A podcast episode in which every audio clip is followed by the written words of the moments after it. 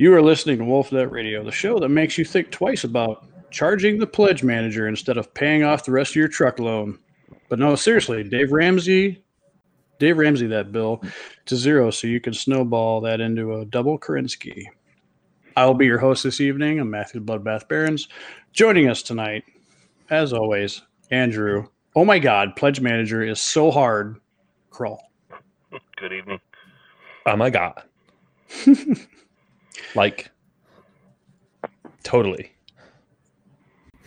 Aaron, tell me who the Ill Clan is, or I'm hanging up. Crawl. Tell me now. Tell me now. I need to know. Damn it. And Tommy, where are the damn sunflower seeds, Kruger? Hey, And Charles, give me the mailbag, Gideon. Hey, Hey, welcome back to the show. Give him the mailbag. Give me all the mail. Give him the mail. He I want sacrificed. the mail. You He can't handle the mail. the story. It's the mailman. It's the mailman. He's coming to bring you that mail. There, I got my singing out. We're good for like another five shows. Oh, you should get your harmonica. No, Why no, not? I shouldn't. It's true. He plays. Zena. Special delivery. Oh, she's got mail. oh, oh, little daddy daughter hug. That's what we need more on the show. This is a family friendly show, just not in uh, uh profanity wise. That's it, Junior Ghost. We should Bear work on that. We're gonna. I think well, I'm gonna work on that. I think I'm the culprit here. Andrew, doesn't she You're have a, not. doesn't she, doesn't she have a Ghost Bear Trinary ready to go? Do I have a ghost? We've rolled one. I don't have all the mechs put together yet. Yeah. Proud Oh. I am. I Proud thought, I am. all, thought it's all executioners. So, That's that's the that's the six bear. so what's That's with all the memes with like the the like I should buy more minis. You should paint the ones you have, and like I'm seeing like all kinds of memes now of that. And I'm like, Because it's the truth. it's but it's it's just miniature gaming like 101 like you oh you will if you have all of your miniatures painted you're need doing the doing you're doing the hobby wrong. You're doing it wrong. you're doing it wrong. Like if you get close that credit card needs to burn up and go buy like another company or battalion. I have I have acquired so much stuff over the years that I honestly don't know what I have anymore. that should be the meme that should be the meme I have an idea in my head that I'm putting something together and go, oh yeah, I got one of those, and I think it's in that box downstairs in the corner by the, and then have to go try and find it. That's always fun. that's like the miniature gamer's lifespan once you finish your last piece then you die I could categorize that for thirty nine ninety five. I'm good for like 12 more years. I truly want to just take a trip to Cincy. I, I talked to April about it, and uh, getting on Mecca. she was like, "Oh yeah, I could. I, I I go to Cincy twice, three times a year." I was like, "Yeah, are you going to pick up some BattleTech stuff for me?" For those of you who are not in the hundred, know, have a hundred dollars in shipping on the way home. Iron Winds is located in Cincinnati. And the word on the street is that it's more like a candy shop where you just go in and you just pay by the pound. so uh, go visit Mecca, go to Iron Winds in Cincinnati, give them some business. And uh, if you Tell- do, tell take the- a pic. Take a picture when you're on your way out with your wench I loot. sent you. What? Tell the office wench I sent you. Okay. Tell the office wench. I'm the office wench. They know you that way. So I will tell me, oh, at, Oof. at Iron Winds. I At got Iron Winds. Yeah. See, see, I'm a little slow, but I pick up. yeah, send us photographs of you visiting. Yeah, I want I want goodie bag pictures. I'm That would be just- cool. Just bring a hundred dollar bill. I might be. That's what more Joe than Hundred that. dollar bill ain't gonna get it. Ain't gonna get it done. well, well, Joe said uh, that he brought a hundred dollar bill and he finished up his company. Yeah, if I go, I'm probably walking So, out with like speaking to that, speaking to that, and I, I'm jumping way ahead, and I apologize. We had somebody, um, Special so delivery. Aaron, Aaron put forth, "Hey, we're doing a podcast questions, right?" I recently just finished ordering all of Max's equipment for his company, his 350. Oh boy, It was here less. comes. It was less than a hundred bucks. Damn. And that's a that's a lot of big vehicles. So So the reason that I bring that up is is that you know we we've had a lot of folks talk about you know how much does it cost and that you should be able to again depending upon the units that you pick and what you have available to yourself already um, you know 100 120 bucks gets gets a 350 army built and that's a nice 350 that's cheap in any mini wargaming. Oh hobby. yeah, by far. Super cheap. Well, and and the and the thing that I don't think people uh, the thing I don't think people take it into account is when you look at 40k, you look at War Machine hordes, whatever, the unit that you purchase, right? You'll have five Space Marines. There isn't really the customization that comes with the 350 that we that we have.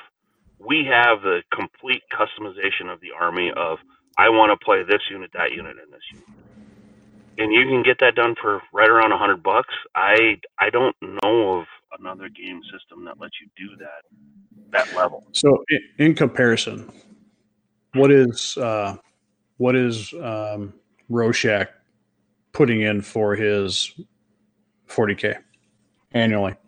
Oh, 40k. His latest Custodes army that I think he redid. I'll bet because he has a he has a guy professionally paint them because of their paint score because he's that good in 40k. I'll bet it was around 16 to 1800 bucks. Miniatures purchased, Dang. custom put together, and a, a a way better than tabletop quality paint scheme on it, all done by someone else. So, But it- listeners, if you're looking for one sixteenth the cost, go to BattleTech. I mean, to to upplay Roche, I mean, it's in a game where painting counts. Like it's a point. Warhammer 40k, your paint job counts towards your overall score. So if you were- if you're going to be a competitive True. player and you want to win, like you got to have good stuff. And if you're not a good painter, well, You know, we kicked that idea around for the 350 for We did. some big games, and ultimately, I think we we decided not to do that just because we didn't want to scare Now- people off from playing. not And saying that Well, I can't play because I don't have a great painted Yeah. miniatures or whatever. So. Now, not saying that in bigger tournaments there won't be like the best in show uh prize, Oh, which we should be a pretty good prize. that. Yeah. I, I definitely want to do that. I want to encourage people to learn how to paint and get good at it. Um, and even if you're not good at the game, like I'm an awesome player, like I'm going to win a really good prize. I, I really want to do the best in show. So that's still going to be a thing. So, but um, where was I going? Um, Matt. Conductor, conductor Matt, get us back on the rails. So, I really took anyways, us off the rails there. I apologize. yeah, you did. so anyways I back I- on the I do ranch. what I do. Anyways, back on the ranch. First topic of all, I heard this story about someone getting a late phone call from who they thought. Oh man. Aaron, So- go right ahead. So? I get I get this message from Blaine Lee Pardoe on Messenger. He's like, "Hello, how are you? I am doing fine. What is up? Not what's up, or I mean, it sounded really weird, but it's Blaine Lee Pardoe. Maybe he talks like that in Messenger. I don't know. I've only talked to him a couple of times on Messenger. So I'm like, oh man, but it was at 2 a.m. I was like, and so the next morning I was like, Blaine, what the hell? Is this my 2 a.m. Battletech booty call or something like that? And he responded, he responded, I am doing fine as well. Thank you. Have you heard of CFDA? And it starts going into this like collateral federal debt association thing. And I'm like, Wah, wah, wah. all right. So I thought I'd throw him a curveball. I was like, what clan is the unnamed clan? And he just, and then he just, I see the little three dots coming up and it's like, well, you can take advantage of this whole thing and this. I'm like, dude, stop impersonating people. This is bullshit. It has picture and everything. But I noticed when I went back, it was capital B Blaine, lowercase L Lee, capital P Pardoe, and I was like, ah, gotcha. So then I had to let Blaine, I had to let Blaine know, and he says, "Oh, it's probably one of those guys that I I kicked the shit out of an Alpha Strike the other week or something." More Yeah, like Mech Warrior Online. MechWarrior Online, yeah, most likely. So that was You're good. It was a good kick. Uh, we we coined a new phrase, the two a.m. BattleTech booty call. So now Blaine will probably start going around and just pretending to do that to random people. That would be. That would be fantastic. I would like to sell you car insurance. he needs to put that in a book as in a drop port or something like that. A guy just walks up to the characters in the book and says, "Hey, would you like to buy some insurance?" the, That would the, be hol- the holovid, the spectacular. holovid going, the holovid like advertisement screen and the drop ports like. There you go. There's your character right there, Aaron. Oh, I'm yeah. Uh, Fuck. I'm a TV personality on a shitty backwater planet. Sales would fit. extraordinary. I'm sorry. That, that fits. would fit. That would fit. true, true that. True that. Um uh yeah, so that's the 2 a.m. Battletech booty call. I, I got a good kick out of that.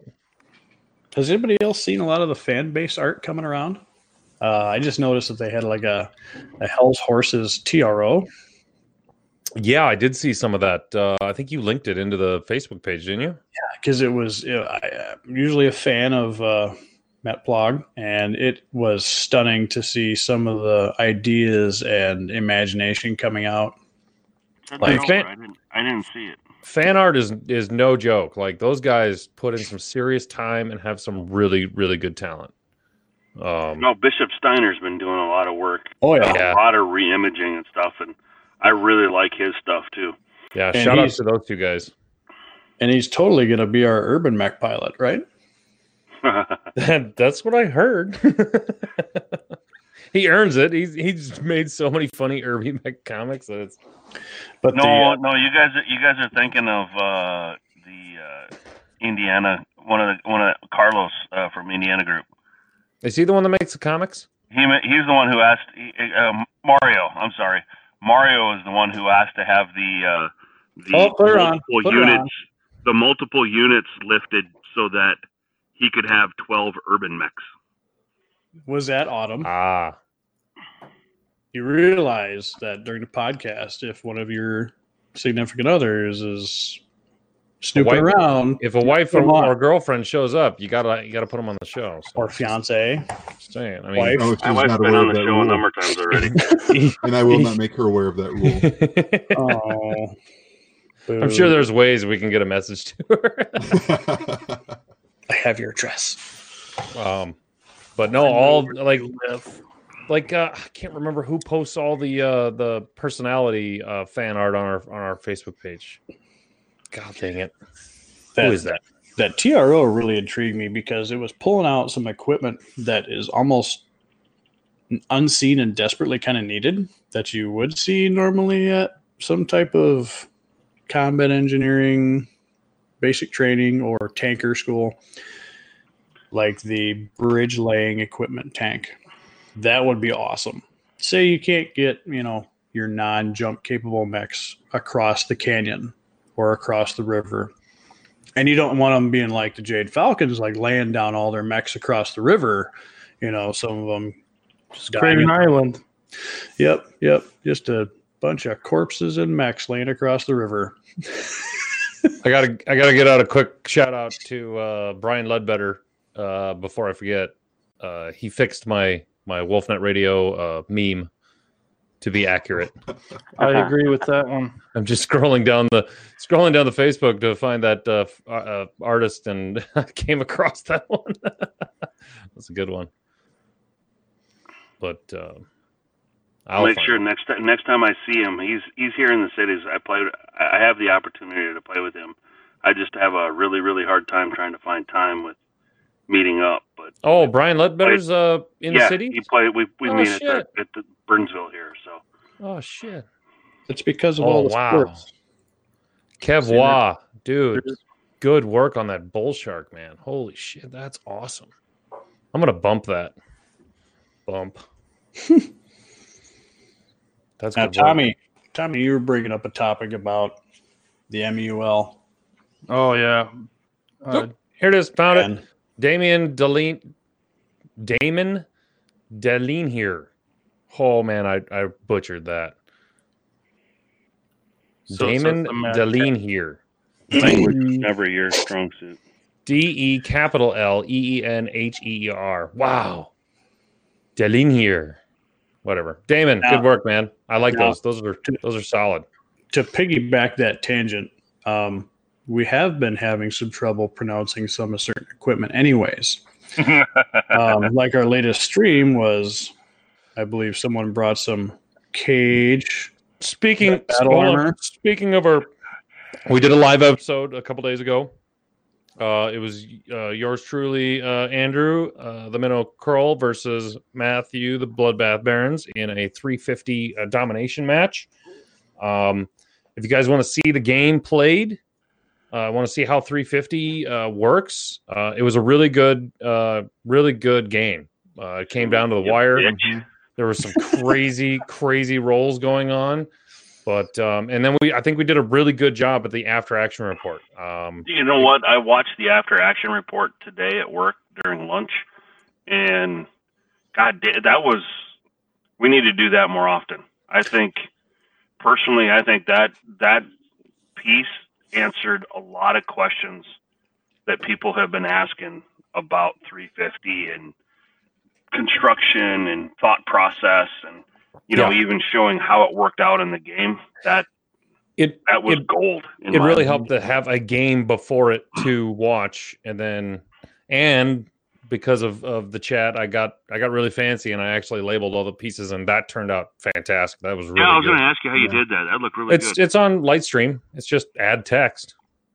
Nice. Um, but it, it really helped out, even with the crappy video quality. It really did help out to see where what piece was where and and how it how it worked out. So, um, I suggest to uh, where I'm working on getting the Wolfnet Radio uh, YouTube page instead of my own. But if you uh, if you just type in WNRP, I think it's somehow it got labeled number thirteen. I don't know, but uh, check that out on YouTube. Um, it's a good it's a good tutorial.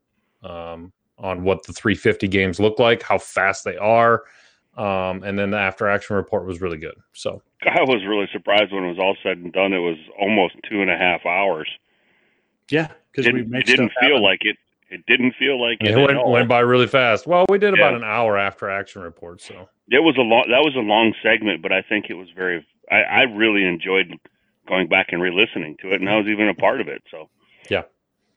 but so anyway, check that out. We'll, we will be doing more of those. Um, we'll be doing more from the store. Um, we usually game on Thursday nights, and we try to get one 350 game a night. So we will we'll try to do more of that. So, um, but yeah, I don't know where you want to segue in that. You want to go into We, Kage. we were going Oh, to Kage- oh. Kage.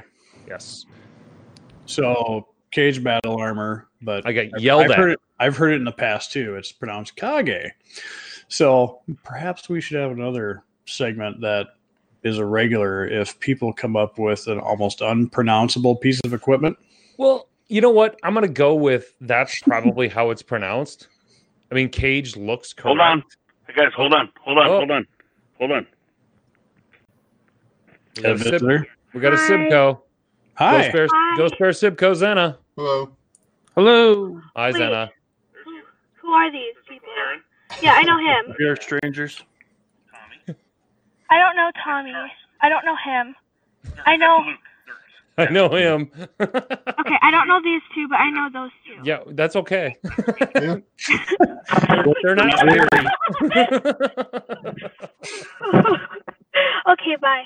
So wait, wait, wait, wait. tell us about your uh, tell us about your Tell- Ghost Bear we got to hear about the Ghost Bear unit. Tell us Oh, about what's our? Ghost Bears. The Ghost tell Bear us about unit. our Gotta Ghost tell us Bears. about the Ghost Bear She, unit. uh, dude, that was so long ago, and, and Oh, so not in her realm right now that she wouldn't be able to speak to it anyway. So Fine. Anyway, that was Andrew's daughter, Zena. maybe who's too bad. all of 12, 13? Eleven. 11. Oh, Eleven. you have a couple Hence of the- years hence left. the- hence Eleven the going on eighteen. You got a couple of years left. You know you're getting to be good at BattleTech when you teach people how to beat you at your own game. That's the best part.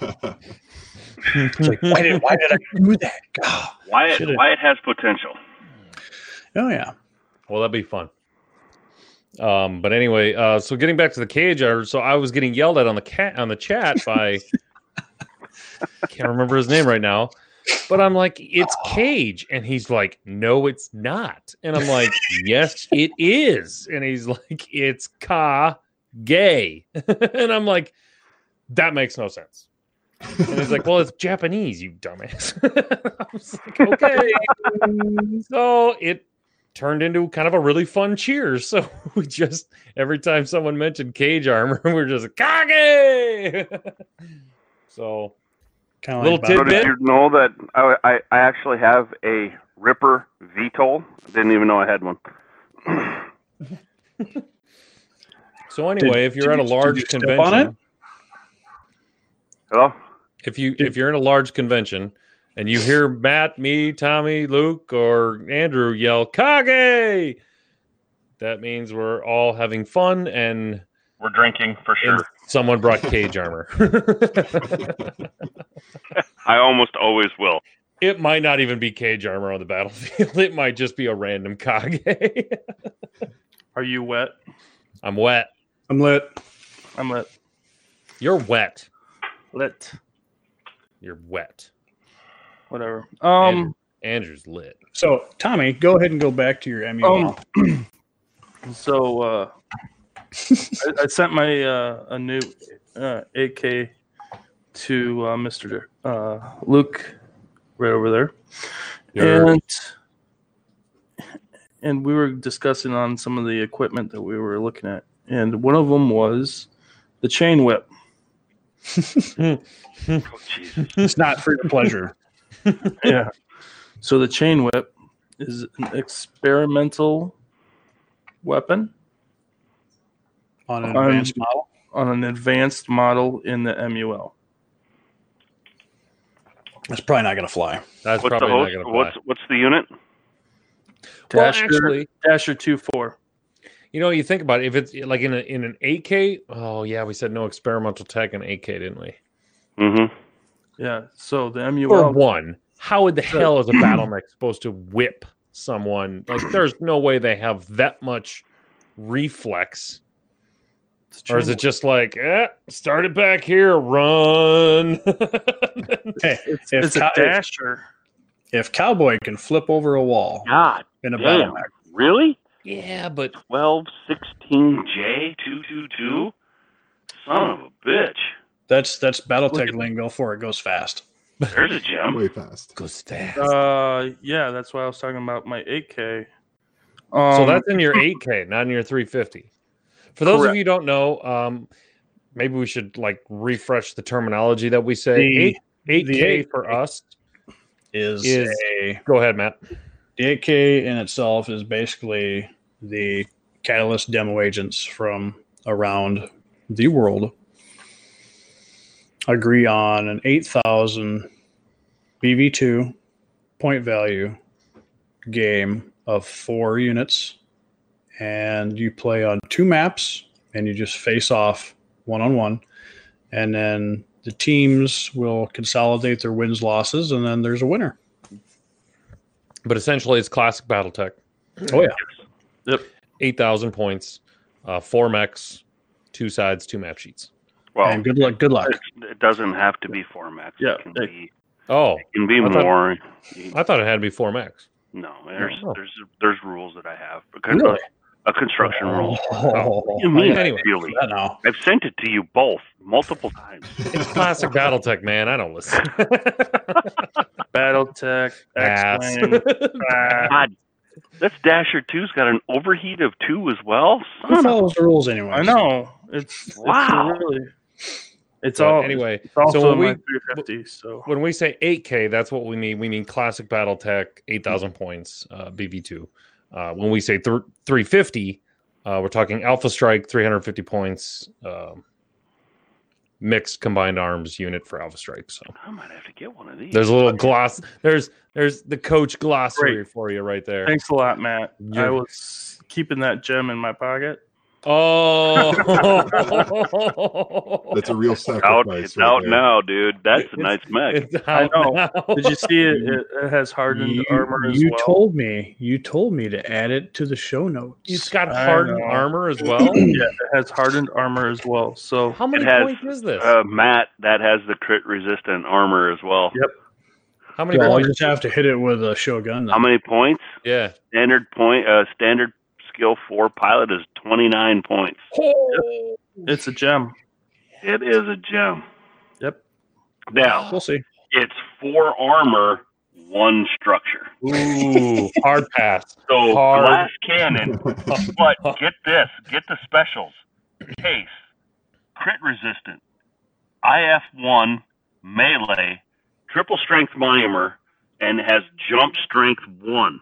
It moves at Yep. twelve sixteen J. J. It jumps. It shouldn't get hit And it's a- anyway. if it jumps, it's going to be a four TMM to hit him at any range. Yeah. So, so if you're jumping in classic and you miss your piloting skill roll, no. It has it has a Whee! TMM of two. You jump at plus one, so that's three, and then jump strong one is an, another additional one. So it takes four to hit him when he jumps. that's right, ladies and gentlemen. That's called a solid speed bump. And then he whips you. Well, it's just it's, it's- melee. it's the whip. The whip is melee. So with melee, at so your your melee range becomes two inches instead of one. This is a Fenris. Uh, Dasher two. Dasher four. two, it's a 40, 40 ton mech. It is now renamed the Gimp. So, So- here's the deal, right? A Triple Dasher strength will help two that. Seriously, nothing on that one? with melee and TSM engaged, you have a medium mech doing four points of damage of physical attack. Yep, that's that mech that I had uh, jump on your back, Matt. That you uh, alpha striked. Pretty much. you- oblivion. yeah, yeah. I, I overheated and then TSM'd. No Or love for the melee. Gimp. Well, I'm going to And put two of those in the just cart. Two of those in the cart. You guys don't understand. I keep oh. building carts and iron winds, and then when it gets to be a hundred bucks, I order it. it's Christmas time, baby. Yeah, Just I it's like export, fourteen export that dollars. list. What's that? I think it's only like fourteen dollars a dash or two oh, Only. Hey, on Iron gotta- Ones. you got a It's birthday twelve coming up. ninety too. five. Your price. You got a birthday coming up. You might have to export your cart. There. I uh, answered Tommy? that question. Are you eating a pickle? He's been eating a couple. I bet you he's Okay. eating a martini. Is he drinking a martini, or, or you got? Uh, He's just dunking the pickle in the martini. he does.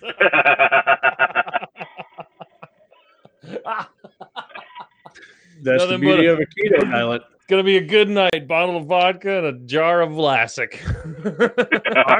No way. I'm I'm on gin. oh, gee, oh, I'm sorry. Whoa. I'm on keto. I'm on keto. keto diet. Hey, keto Pickles and gin.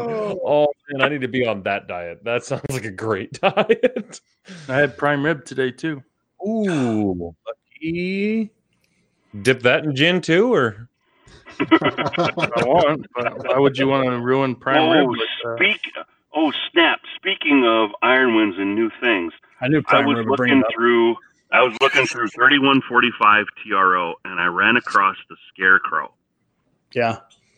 the 40 ton mech based off the Vulcan, and the notable pilot that's in there is they have a Black Ops group that is specifically running up and down the FedCom Draconis Combine border. border border. Thank you. And just wreaking havoc. Two scarecrows and two volupes. So I ordered four. I was going to drop those guys on you sometime just to Velupe. have some fun. So Ole. look up the volupes. It's a it's that's a fun piece. Hmm. That could be a lot of fun. We're giving out all kinds of gems today. Yeah. So the other uh, uh, thing that I was talking with Luke about, was not just the the Dasher two with the chain whip, was the um, the Artemis five. Um, Unit. Fire, fire control system. Fire Why control. don't, why don't you ever have like the old units with like Artemis two or three, Yeah, I don't wanna Or suck you, Artemis Mike. two or three. Were they There was, just there, was only, there was only Artemis four and five. Tommy, what unit? Viking 2C. Oh, boo! God. and- Look, Boo. Have and, have, you have to have like a backup. and Al- and Alpha Strike, and Alpha Strike, that thing is a beast. Oh, Well, It's, it, it's, it's, it's a knuckle dragger. It's a knuckle dragger, but look how much armor it has. Count them. How many circle armor? it's full. Did you did you know that the, 8, 10, Like 13 12, or something. 14, 16, 17 armor, 2, 4, 6, All 7 day. structure. All day. here's another That- thing. That's a 76 point mac, dude. Yeah. Here- well, I'm not looking at Yeah, so? 350. I'm looking at 8 8K. The AK. So It's still a lot of points. so it has two LRM 15s with Artemis 5, two LRM 20s with Artemis 5, and then some other weaponry. But it also has uh hard, hardened armor. hmm So that's that's 30 armor points in each arm and leg. That's doubled up to 60 60 armor for each uh, limb, and then including the head, which means it could take a PPC to the face and still survive. So oh, we played the with hardened armor. I think I've told this story before. Max, we took Transformers. So they had these little plastic Transformer minis that came that went out. Max is a big Transformer guy. Well, he went through and converted all of the Transformers to BattleTech stats. and we played a BattleTech game using Transformer minis and the custom sheets that he made. I was running Grimlock, and Grimlock had a mace. No, I'm sorry. Megatron was running, and he had a mace. I was running Grimlock. Megatron hit me in the face with hardened armor, 14 points of damage, and he just shook his head and said, All right, what's next? 14 points to the face, and it didn't breach the armor. Yeah. All day. That's impressive. Pro Oh, tip: yeah. if you're if you're running a Viking 2C, you put him in the corner of the map, and you put a dice that says six next to it because he ain't moving. And then he gets negative one modifier. Wait, so, so Artemis 5 is a uh, it's easier to hit, so it's minus one to attack on your attack rolls, plus three on your A cluster. three on the cluster roll. yeah, hmm yeah. Eat, eat your heart out in And then- fire. With the hardened armor, you have to roll a 10 or higher to have a crit on him. If you get into Oh, that's how they do that. Okay. That's how they do hardened armor. Yeah, that's seventy missiles in the air, dude. Dude, battle values 2780. I have him at a 3 4 in my 8K. Shoot, might as well. Be a little bit more then. He has a whole uh, TMM, either walking or running, of one. He either moves three or four. So, so you said what was his? uh What was his PV? PV, PV is 2780. at 3 Oh, 4 is PV. 36. PV is 76. 70s, yeah. Well, there you go. You can run at least two of them. Another another coach glossary moment. PV stands for point value, and that is indicated as how many points in an Alpha Strike game. BV is Two. battle value, and that is how many points it costs in a classic BattleTech game. And You- it's Now, updated folks, on you You will realize that. Aaron went into his show host, uh, his show host voice there in indicating a definition is in front of you. This, this is one of those, and you see the little star go across. The more you know. The more you more know.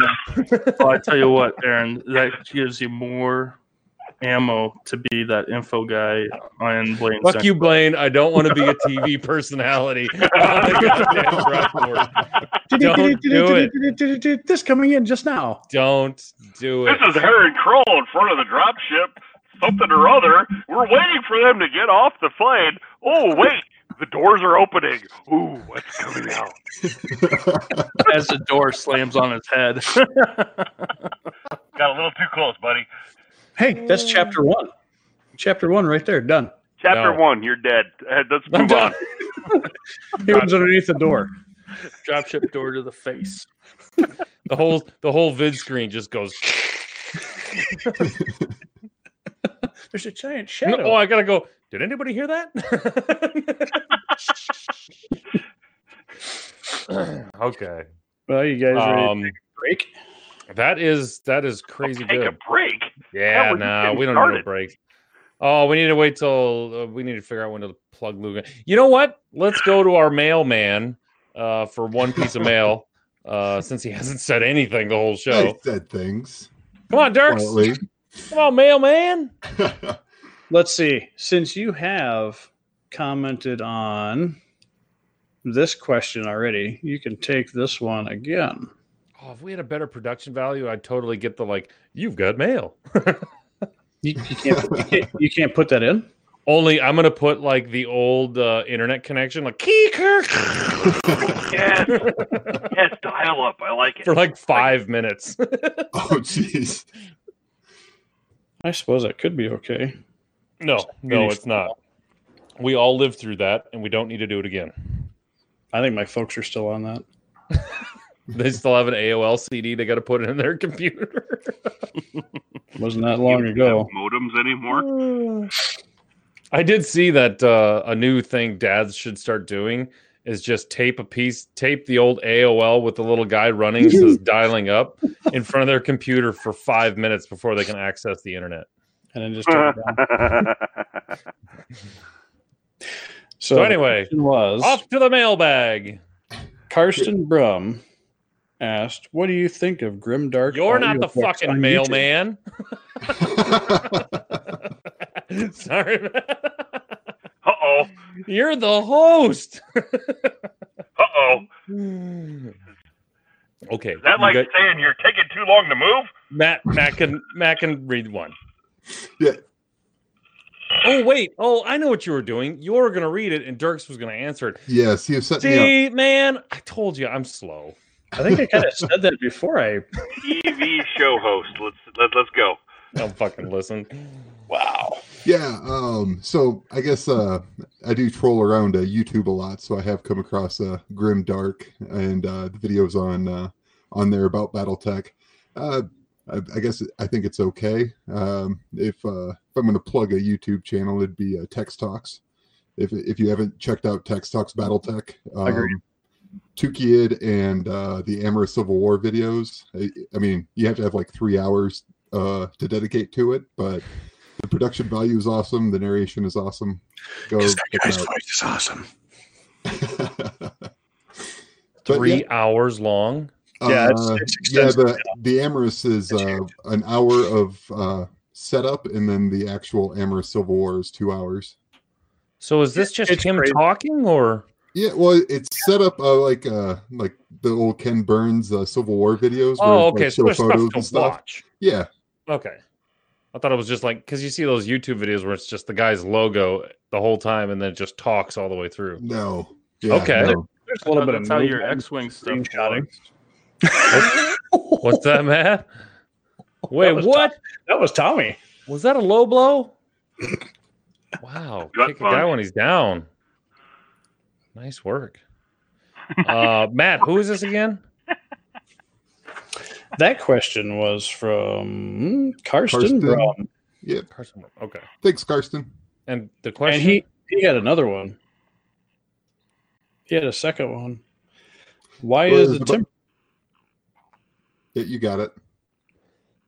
why is the Timberwolf not a designated scout mech? It's light, fast, and has good sensors. It's better at blowing things up. That's because it weighs seventy five tons. Yeah. I think. But I I suppose you could lead a scout lance like the the Steiners do with uh, Atlases too. But I mean, would it be such a bad idea to put a Timberwolf in a Scout Lance or in a Scout uh, point? Or You've got you've no. got some heavy mediums that carry, you know, active probe. So why not throw in a heavy just to have a little punch to your? well, there's always got to be somebody behind them going like, "Oh shit, things went wrong." Okay, come on back back. out. I, I think I, I mean I wouldn't be against throwing in a Timberwolf, but if I was doing a recon lance, I'd throw in the Stormcrow. Yeah, at least six nine oh. Yeah. Yeah, that has the two LRM twenties on it. That's Yep. That would be my choice before a Timberwolf. Have a Viking 2C in the background. Fifty five. Oh, Fifty five. family show. Lance, yeah. Family show. I Aaron, think, keep I that think out. 50, I think fifty Oh, five. I've already we've blown through the family content already. I've done that three or four times. I think What I- 55 tonners really are at the max for like a Scout Lancer Star. Yeah. Yeah. Throw a Black Lanner in there. Mm. Yeah, I mean, right? Right? Yeah. When I What's- think uh, it What's go, what's the Timberwolf variant that moves like? Isn't there one that has like seven jump jets? There's the Pride Yeah. Pride, or there's Yeah. Black Cat S. Yes. Yeah, S or Pride, yeah. Then you're looking at 585, that's right? Or 584, isn't it? Well, that could be. Yeah. Yeah, I think Yeah. it'd be more viable during like immediately during the invasion because then you a mad cat is literally running down like light max of the inner sphere. Yeah. Totally. You, But- you've got you you hit that right on the head. Like back in the day when the tech was not there for the inner sphere, the invading clans were basically out out speeding, out maneuvering, out shooting, out ranging, out massing, out armoring everything, and they had to catch up. And now that they've caught up and then use good tactics, there there's an example right there. How segue. Oh, hold on. How scary would that be if you're in like a stinger and you look over and there's a freaking Dude. 75 ton mech like Dude, pacing it's cold. you? It's called Blood of Kerensky. Yeah, and the best part of that, Called been. Blood of Kerensky when Phelan got taken out in a Wolfhound, yeah, and the best Oh, which, part, by yeah. the way, is a fantastic mech. But yeah, Yes. The best part is, is your mech can't even classify it like it's a catapult, it's a marauder, it's a catapult, it's a marauder. What's going on? Yeah. Oh, for those of you who are new to BattleTech, that's conveniently how the Inner Sphere named the Timberwolf, a mad cat, Marauder. marauder, catapult. All right, so segue, segue, because this could be an interesting conversation with this group. Uh oh. Paulo Machini. Succession Wars, Clan Invasion. Where do you fall? For preference? To the point. To the point. He says, uh, one of the players that still plays Succession Wars, and I don't like much the advent of clans and subsequent lore, is a matter of better or worse, but a personal preference. Maybe some debate on this. It could be interesting. I'm a Starship Trooper guy. Ah, yeah, good follow up comment. I, I did like that. I did like that. Yeah, it was what uh, Uh, Mad Max. Then Wars, it turned yep, into Starship Troopers. Yep. Well, he followed up his own comment. He said, "When I play Succession Wars, it's Mad Max, but after Clan Invasion, it became Starship Troopers." I'm gonna go with I like the fiction. I like the gameplay of Succession Wars. But it had to go somewhere.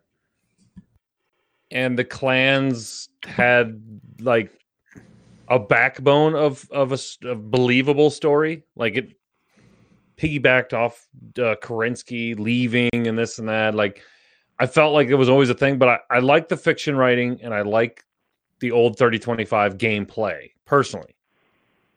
But the clans had to happen, just like jihad had to happen, just like every, you know, you can't just keep li- you can't keep having the eighth Well, it's succession the same, war. It's the same Ah, conversation that we had with Boyne about what's what's the next evolution, right? It can't be that- the same thing. totally. You, you, Yeah. you, you totally hit that with. Do we want to have the same style, the same? Re, it, it'd be like.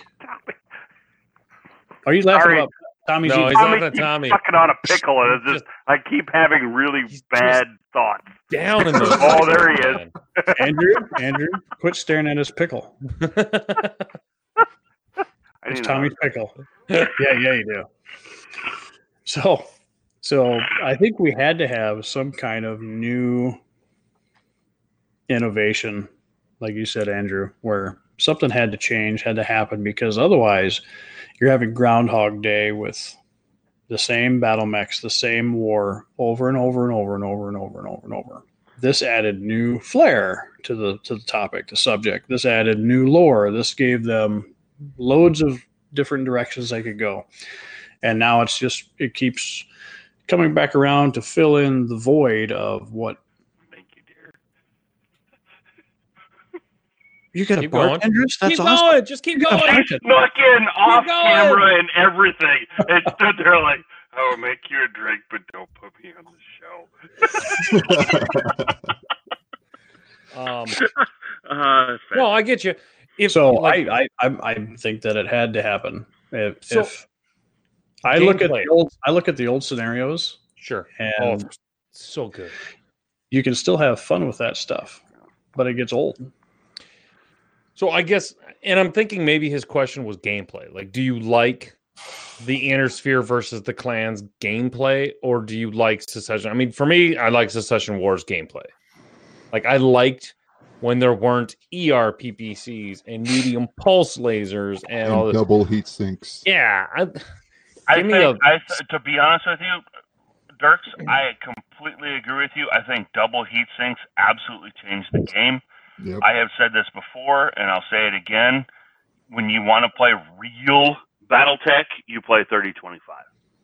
Any day. When you when the clans came in, all of a sudden the idea of heat management went out the window. And those of you that are going to argue with me about clans and heat management can go f yourself because until you play 3025, you don't know anything about managing heat. gauntlet thrown.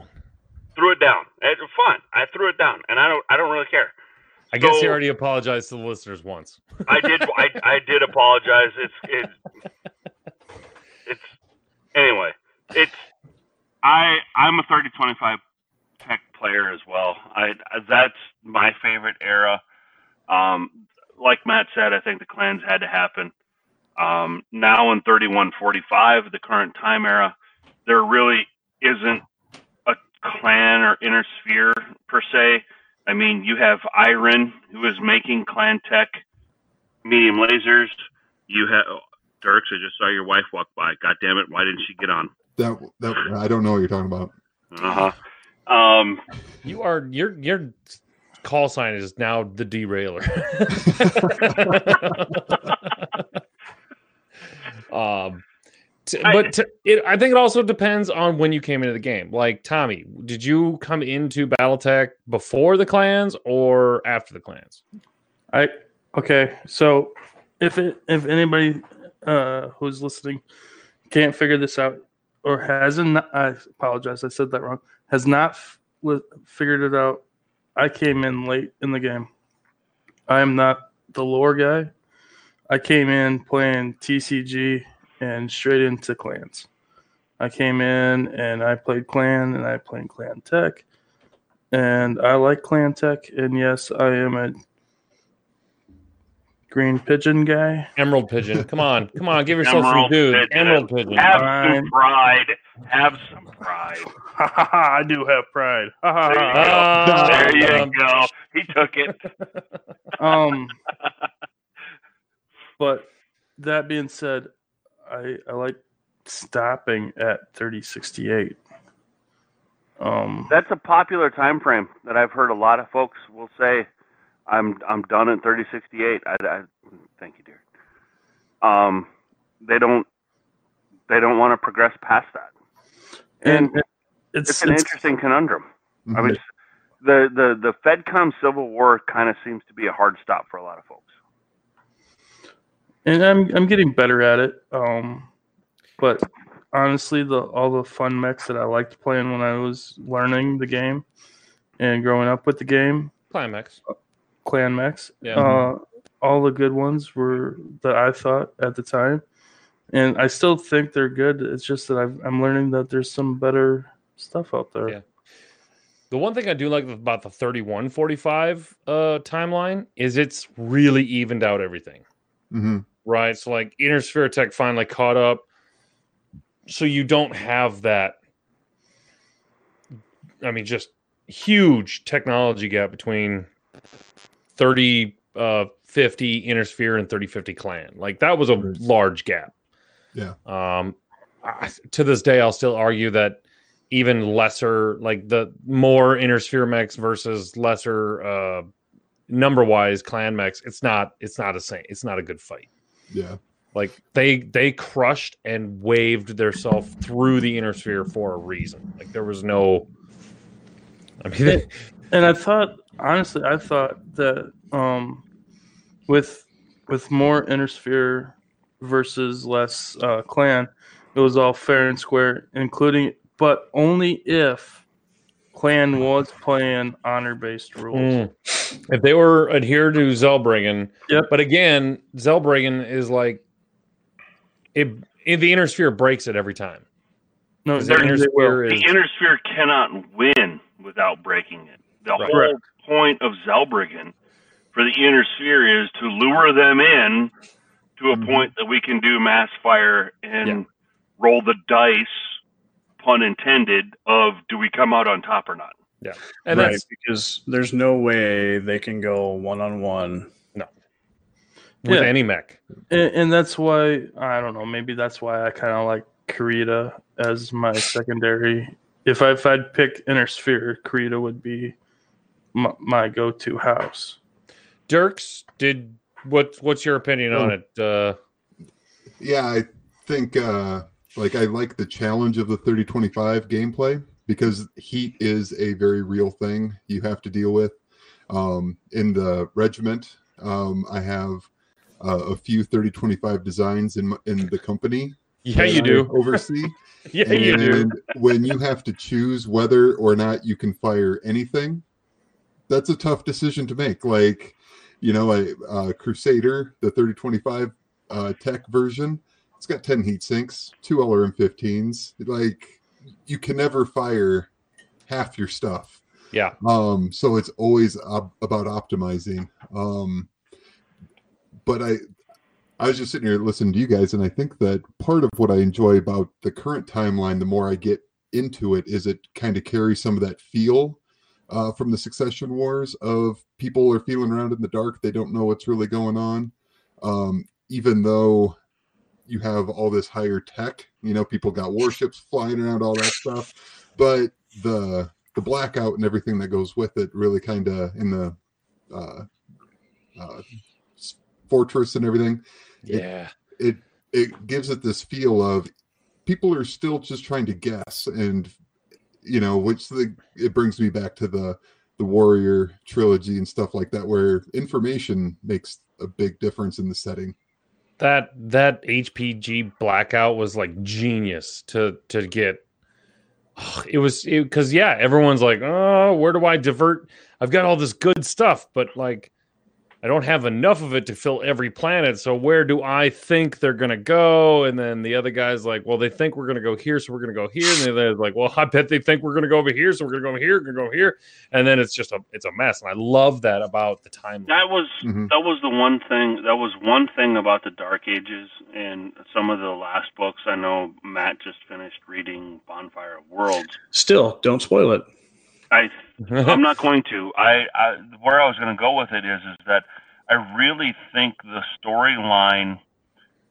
As I've listened to you guys talk, and we started talking about the blackout, in particular the blackout, I thought the stories did the, the black the Dark Age books. Granted, the first five or six were rough to get through. I apologize to those authors. I think you guys were under the gun and, and Don't apologize to them. They wrote it. weren't given the opportunity to, to get the proper editing done to those. The first six were really hard to get through. That being said, the Dark Age novels, I think, captured the confusion that the blackout gave to, to all of the worlds. I mean, we had just gone through a couple hundred years of interstellar communication and this ability to send messages all over the place to nothing. And that was a, I mean, talk about having the lights shut off on you. Uh, a whole planet goes dark. I mean, granted, the planet still functions. And I think it's hard to put yourself in the position of, well, the planet still works, so what's the big problem? Well, your planet is not. You got to think of your planet as a city, Yeah. partaking in a state, taking Totally. part of a country. And when the blackout happens, the confusion of well, I don't know what my neighbor's doing. Um, the place that we bought grain from because my planet can't sustain itself in growing crops. I don't know how to contact them. I don't know how to.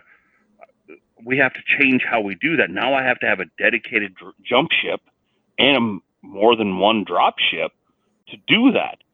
That's that's a real change in how you communicate, and it's a very it's a big slowdown in how in in how news travels. So Right. If you have to set up a command circuit of successive jump ships to transfer information just to get it from this 30 light years to that 30 light years to this 30 light years from planet of high Yep. tech Pony Express, right? Yep. I mean that, that's what it came down to. But So- the other nice thing is, is it, it diverts all that uh, capabilities away from the armies. yes because now you have to have garrisons you Yeah. can't leave you can't leave anything open now you have to castle everything Anyway, Which I- I agree becomes with you, interesting because now all of a sudden those black boxes become huge. Mhm. what black boxes? oh, oh, he has the oh. Which one? I don't know. So Yeah, by the the- way, he just put a put a pinky to his lip and went, oh. Ooh. Yeah, I did the So- did the the uh, Doctor Evil. coach. So good segue. Let's talk about the regiment. Okay, um, guys, bunch of stuff has been going on with me in real life, and thank you for all the. Uh, I put it up on the Facebook, and thanks for all the the. Hey, man, real life comes first, and it's true. Um, I had a lot of stuff happen to me in the last four months. That's pretty much like career life changing kind of stuff.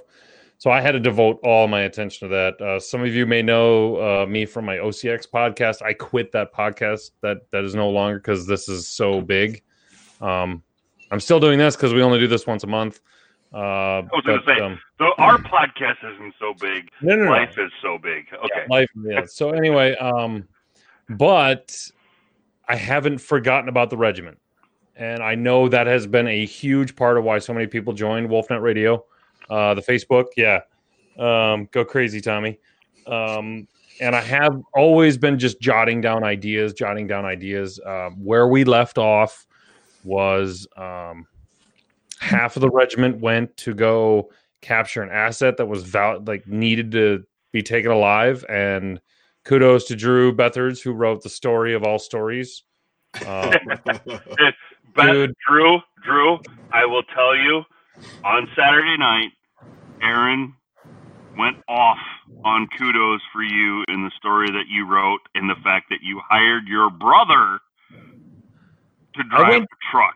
That fanboy was crazy. a for that stealer. story. I unfortunately have not read it yet. I am Oh going to make time to get that done. You should go read it right now and just not be on the podcast. Wow. it's that didn't good. realize. It's that good. It's that good. Anyway, Okay. Um, so anyway, uh, according to my last updates, we we did capture the asset. Um, the other half went to they went to go hold off the Draconis Combine unit that was sniffing around our back door, and I think I think we eliminated that threat. So we're it's it's going to be a little kind of a culmination of coming together and then uh, progressing out on based on the assets information that we have um, it's gonna get a little dicey, not gonna lie. Um, but uh, it's it's gonna be more of a uh, company. Companies have their own missions thing. Uh, it's not. I'm, I'm breaking up the battalions a little bit, mainly because we have had a lot of new people join, and I haven't gotten them added to the roster yet. I think we actually added a whole other company. To tell you the truth. Dude, I have a feeling there's a lot of folks waiting to get in. Yes, I know. Um, but so we're we're gonna kind of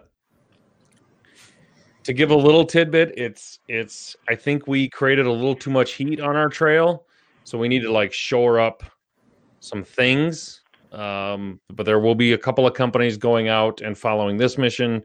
A couple of companies going here. A couple of companies going there. Um, So I am, I'm going to throw out a question, just because I'm sitting here thinking about it.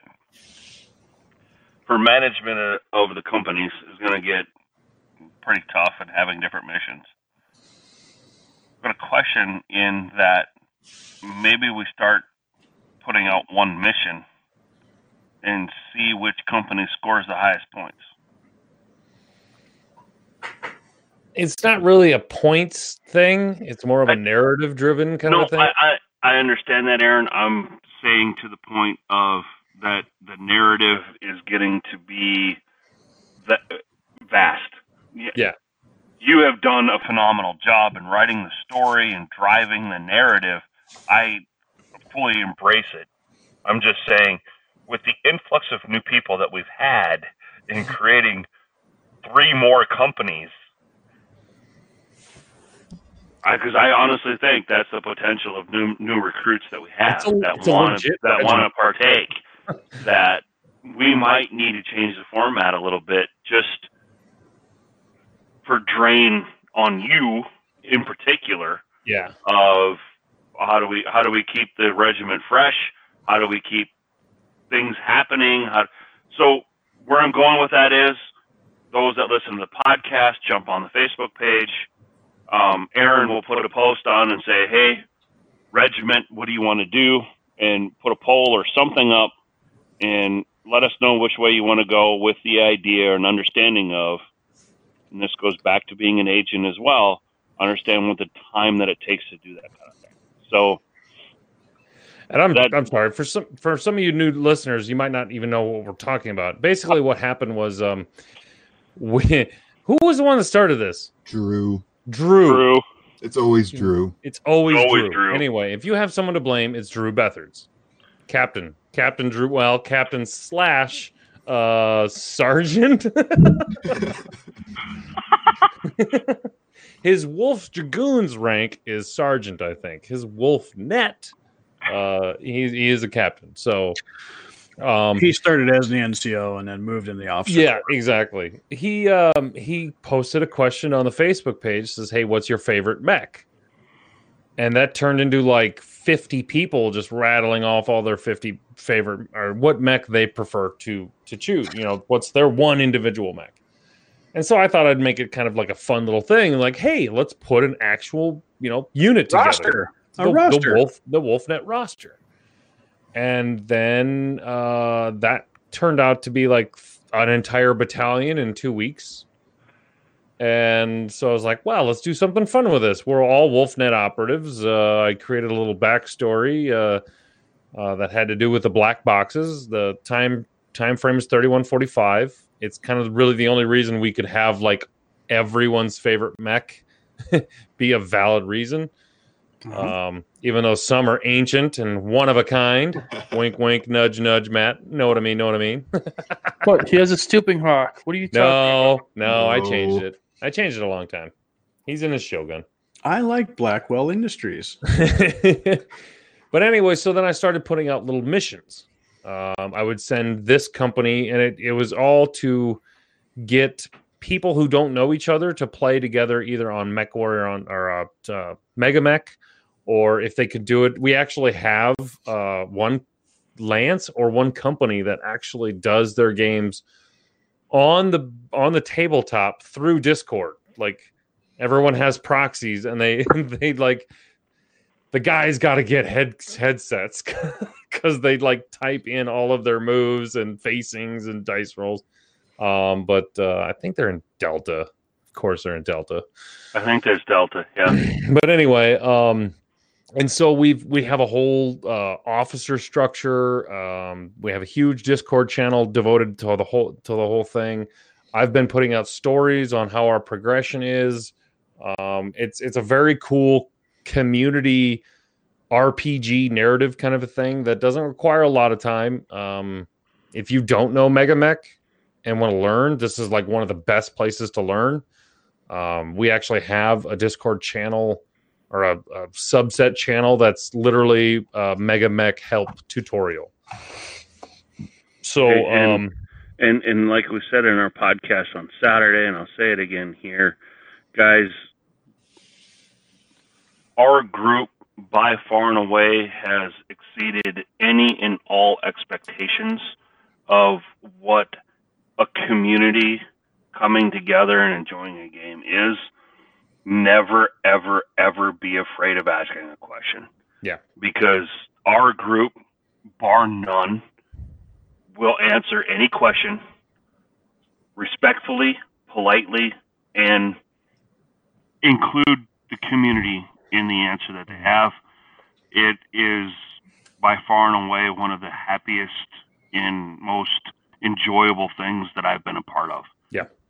So No. join join the Wolfnet Radio podcast uh, Facebook group, and um, We haven't had to throw anybody out yet. to tell you the truth, we like if you want to be a part of the regiment, but you don't want to play, like we'll stick you in. Like just give us your pilot name, give us your mech, um, and then uh, the either the lieutenant or the the company commander will will play you in their unit, and then you just kind of get to read how you did in the in the after action report. It's a in lot a of lot people of ways, said- there's a, there's a lot of people who have enjoyed that.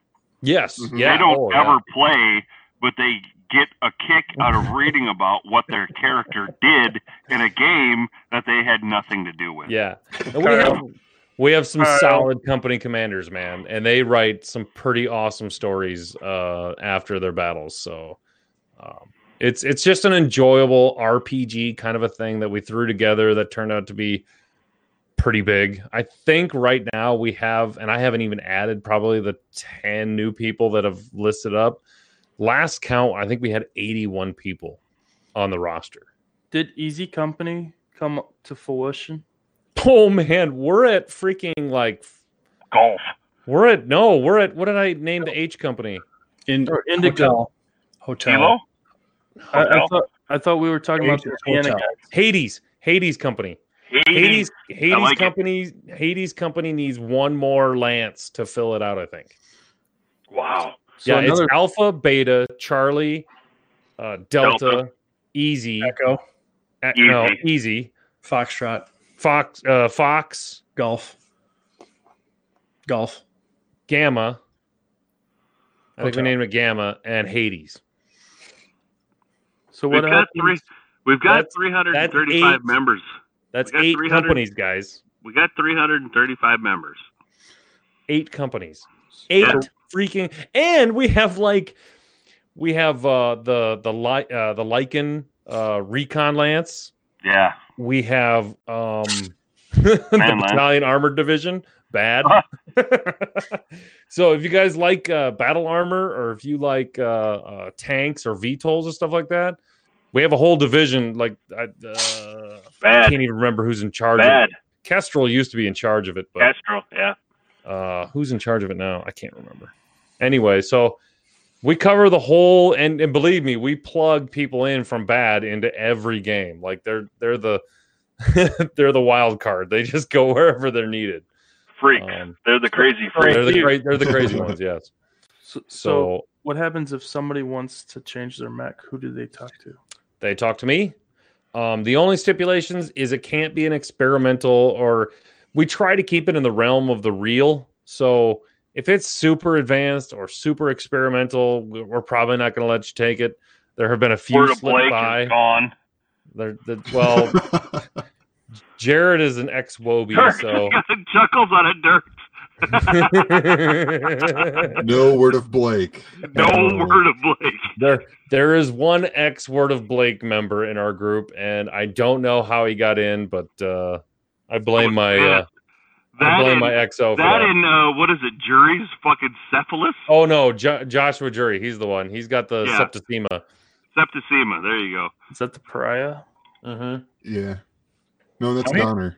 I'm Don- hearing Donner little the- Although Yeah. that mech is sold by Diamond Sharks, so in the time frame that we are, Oh my God! Don't validate it. We've already gone it through it. works. Fuck you and your goddamn bullshit of throw calling me out when I was talking to Blaine, dick.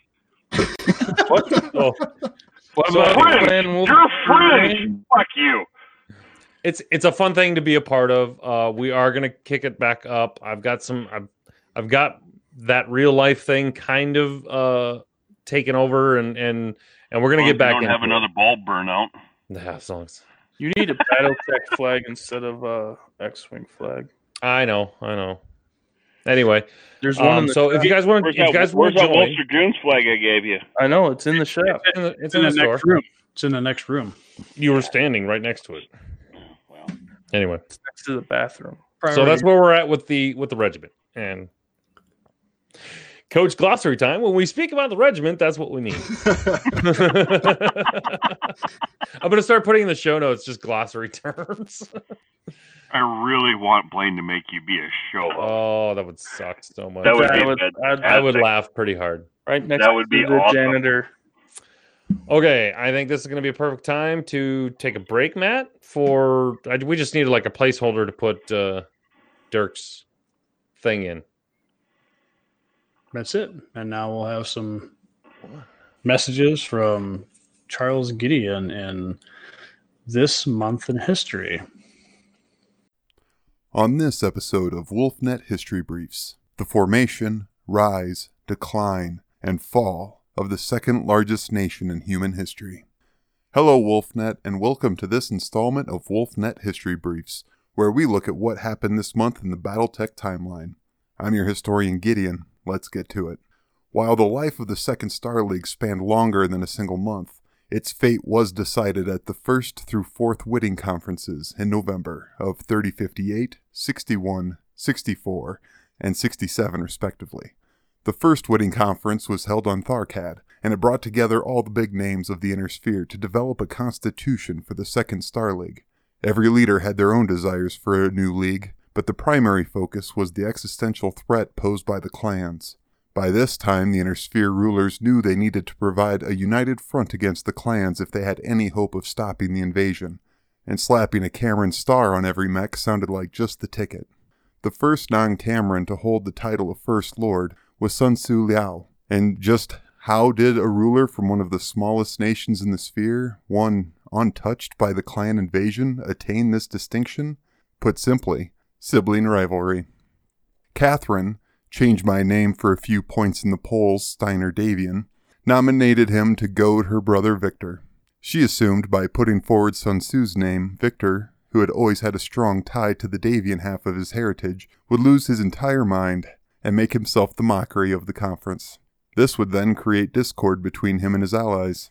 She would then step into this power vacuum and easily be elected First Lord herself. Victor, however, smelled out the ploy and instead voted for Sun Tzu, the historical enemy of his nation, because this was less dangerous than allowing his sister to rule while he was off fighting the clans.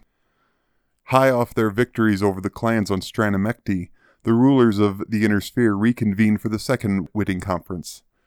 By this time, Catherine had taken control of both halves of the Federated Commonwealth, leaving her brother out in the proverbial cold. Through typical backroom dealings, she was able to align enough votes to finally take the title of First Lord for herself, or at very least, force a tie, which would then go to Comstar's Precentor Martial for a tiebreaker. When the latter of these scenarios developed, Precentor Martial Anastasius Focht stepped down from his position with Comstar and rather melodramatically named his successor to be none other than Victor Steiner Davion, who got to shoot down his sister's ambitions for a second time. Net result of the conference, Theodore Kurita was named the new First Lord, and everybody went home plotting their schemes for the next conference. Now, have you ever thrown a party where you invite a few friends over and they all invite some other people to come along too? That's the third Whitting Conference in a nutshell, with Comstar, Blakis, Taurians, Canopians, all vying to be included as new members to the League.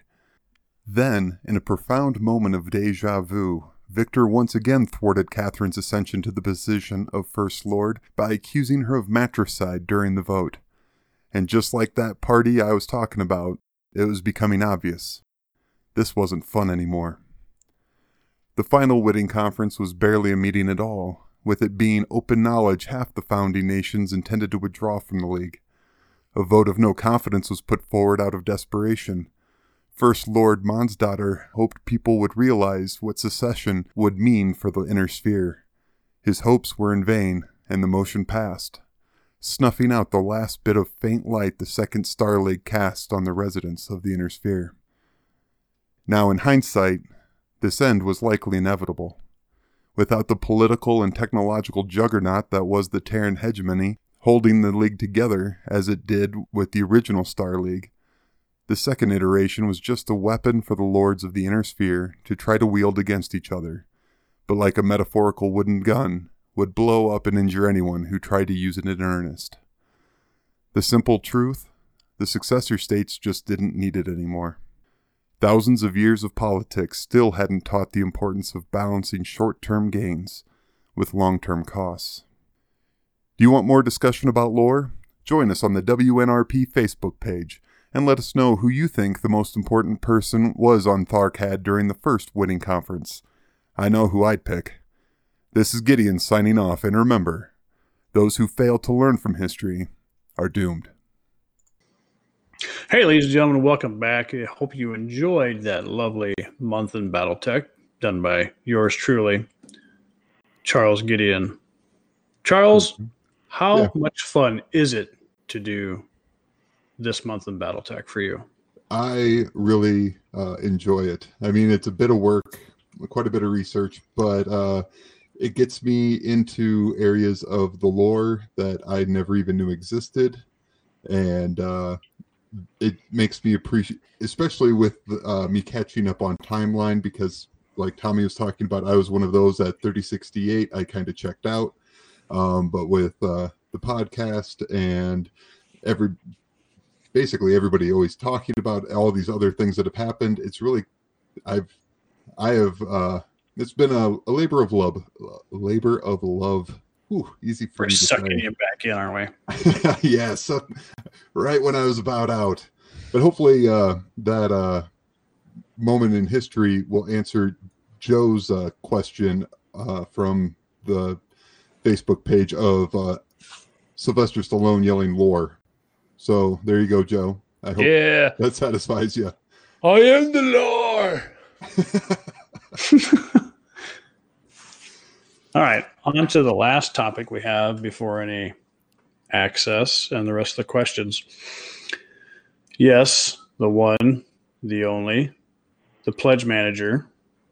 How has how how have each of you been dealing with the pledge manager and any positives, negatives, reviews on that? Andrew, go ahead start. I don't. You, you don't want to start with me. All right, I will start. I was very skeptical about what it was going to be like. I was hoping for the best. So, just like any other little kind of fly in the ointment, I stepped in, waited for the spider to devour me, and then realized, oh, this isn't so bad. But I'm scrolling and scrolling and scrolling scrolling. And then I finally got to the bottom. And then about two days later, I'm like, did I really get everything right? Did I pick everything I wanted? And I kind of wanted to have a little bit of everything, including a few, you know, inner sphere lances, all the clan stars I could get. You You know, the wanted most, the most bang for your buck. Oh my god, the world has gone flat for me. Dirk's got it. Thanks, Magellan. so then I realized I should go back and recheck all that.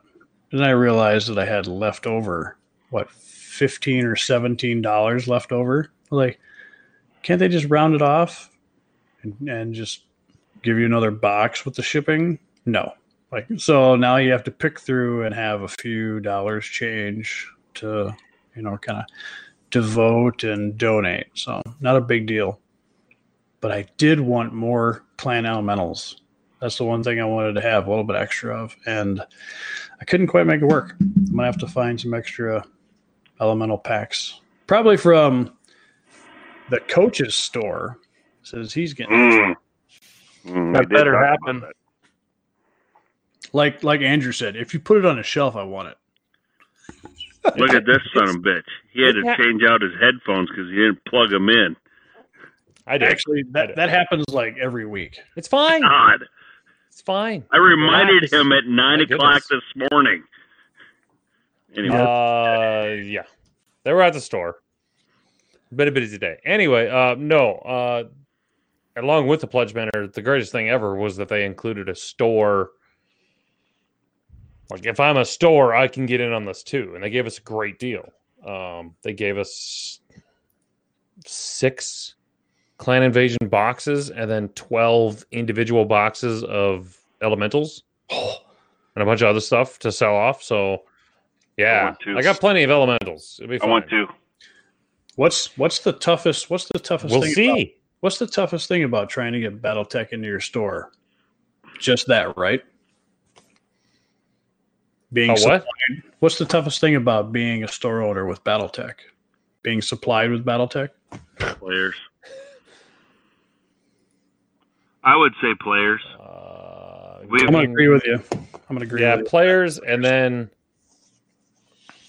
the the one thing that really sucks is that my main distributor, pretty much all distributors, don't have the licenses to Iron Winds. Boo. So you have to iron, you have to order straight from Iron Winds, which is fine if you do your paperwork on time and, and actually do what you said you're going to do. But uh, it's another avenue that I have to go down and I have to do the credit report and I have to do this, and it's just like. Whereas if I could just come from my distributor, it'd be great. But um, I don't know how it's going to go forward in the future. Um, so that could Hope be, that could be Catalyst sells things through Alliance. So uh, selling things but- through Alliance could be an improvement. Yeah, Iron Winds doesn't. Shoot. What's that? Do you think they would gain a lot more customers if they did?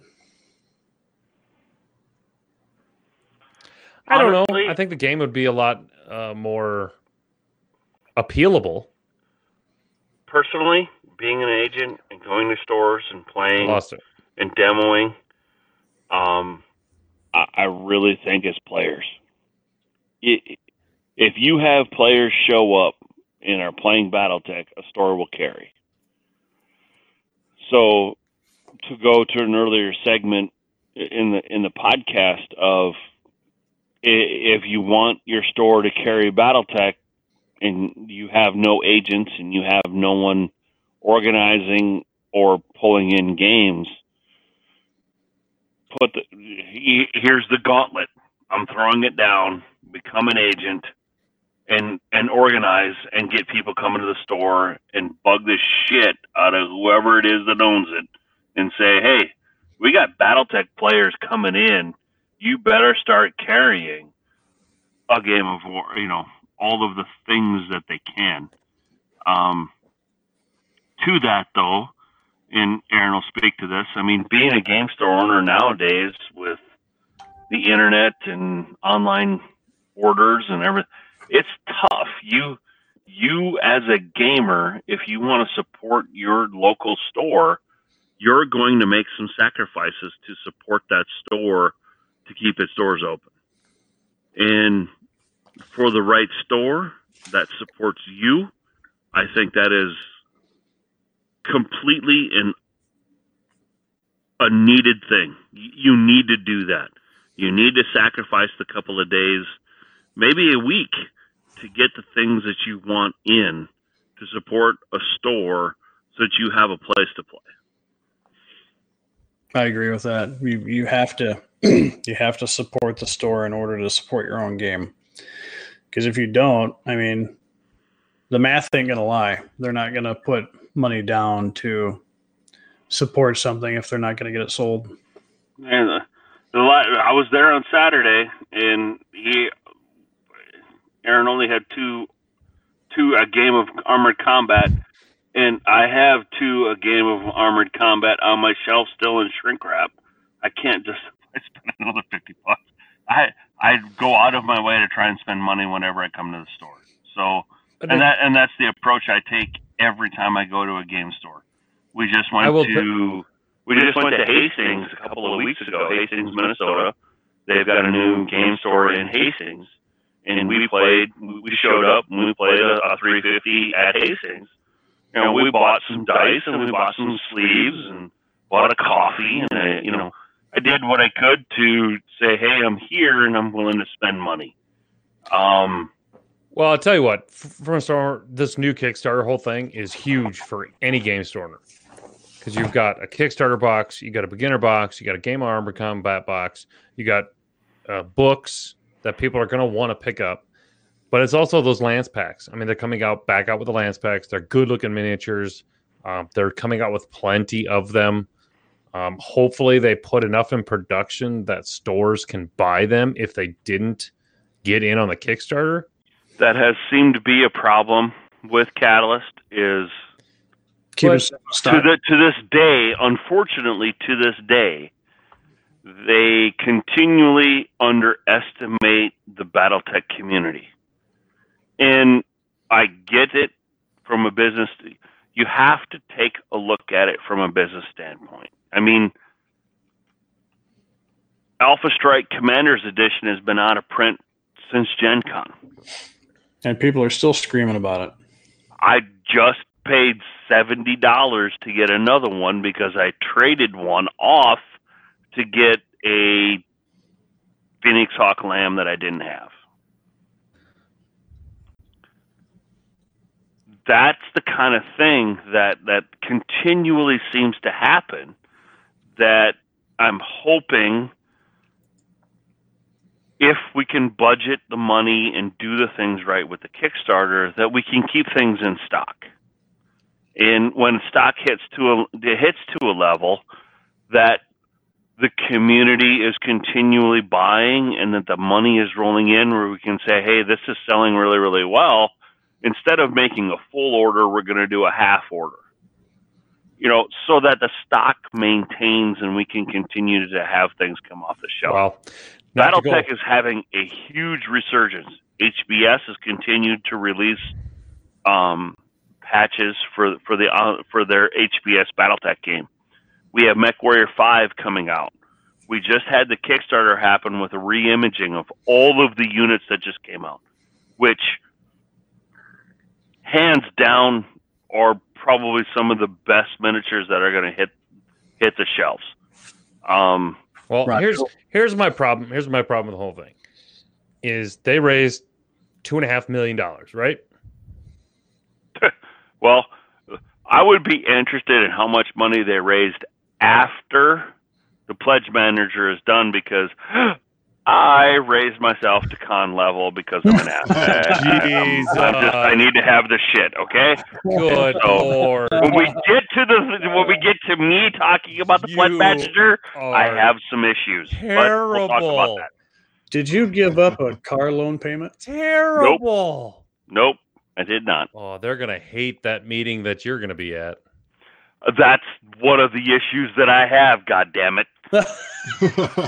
Oh, here comes Andrew. Oh, if you were a late con, you don't get to go to the meeting. I don't. That's a question that I put up for the comments just the other day when they had the Kickstarter come on about here's the maps and the cool shit, and they're doing some really really neat shit. But he made, but Talon made a comment that we reached out to the cons to eh, what's your input, that kind of thing. So my question that I posted in the comments and the question that I'll post now in the hopes that maybe Talon listens to this. I don't know. Hopefully he does. Is if you up your pledge and become a con through the pledge manager, is it just cons that were as the Kickstarter was live, or do you get to be grandfathered? I don't know the answer to that. I, I posted it. I, I I don't know what the answer is yet, but that's Okay. one of the questions that I have with a pledge manager. Well, safe. We'll just go. They raised three million dollars, right? That's probably a safe bet. It's gonna cost them a million to fill their orders. At least, yes. It, sh- it shouldn't cost more than that. If it's Uh, costing more than the- that, uh, Uh, safely, give it a half, if not two thirds. So no. If you're say it if, costs them two million.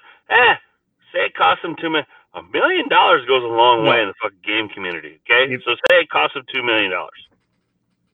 Then they're stupid. Uh, I'll give them. I'll give them one point five. it is.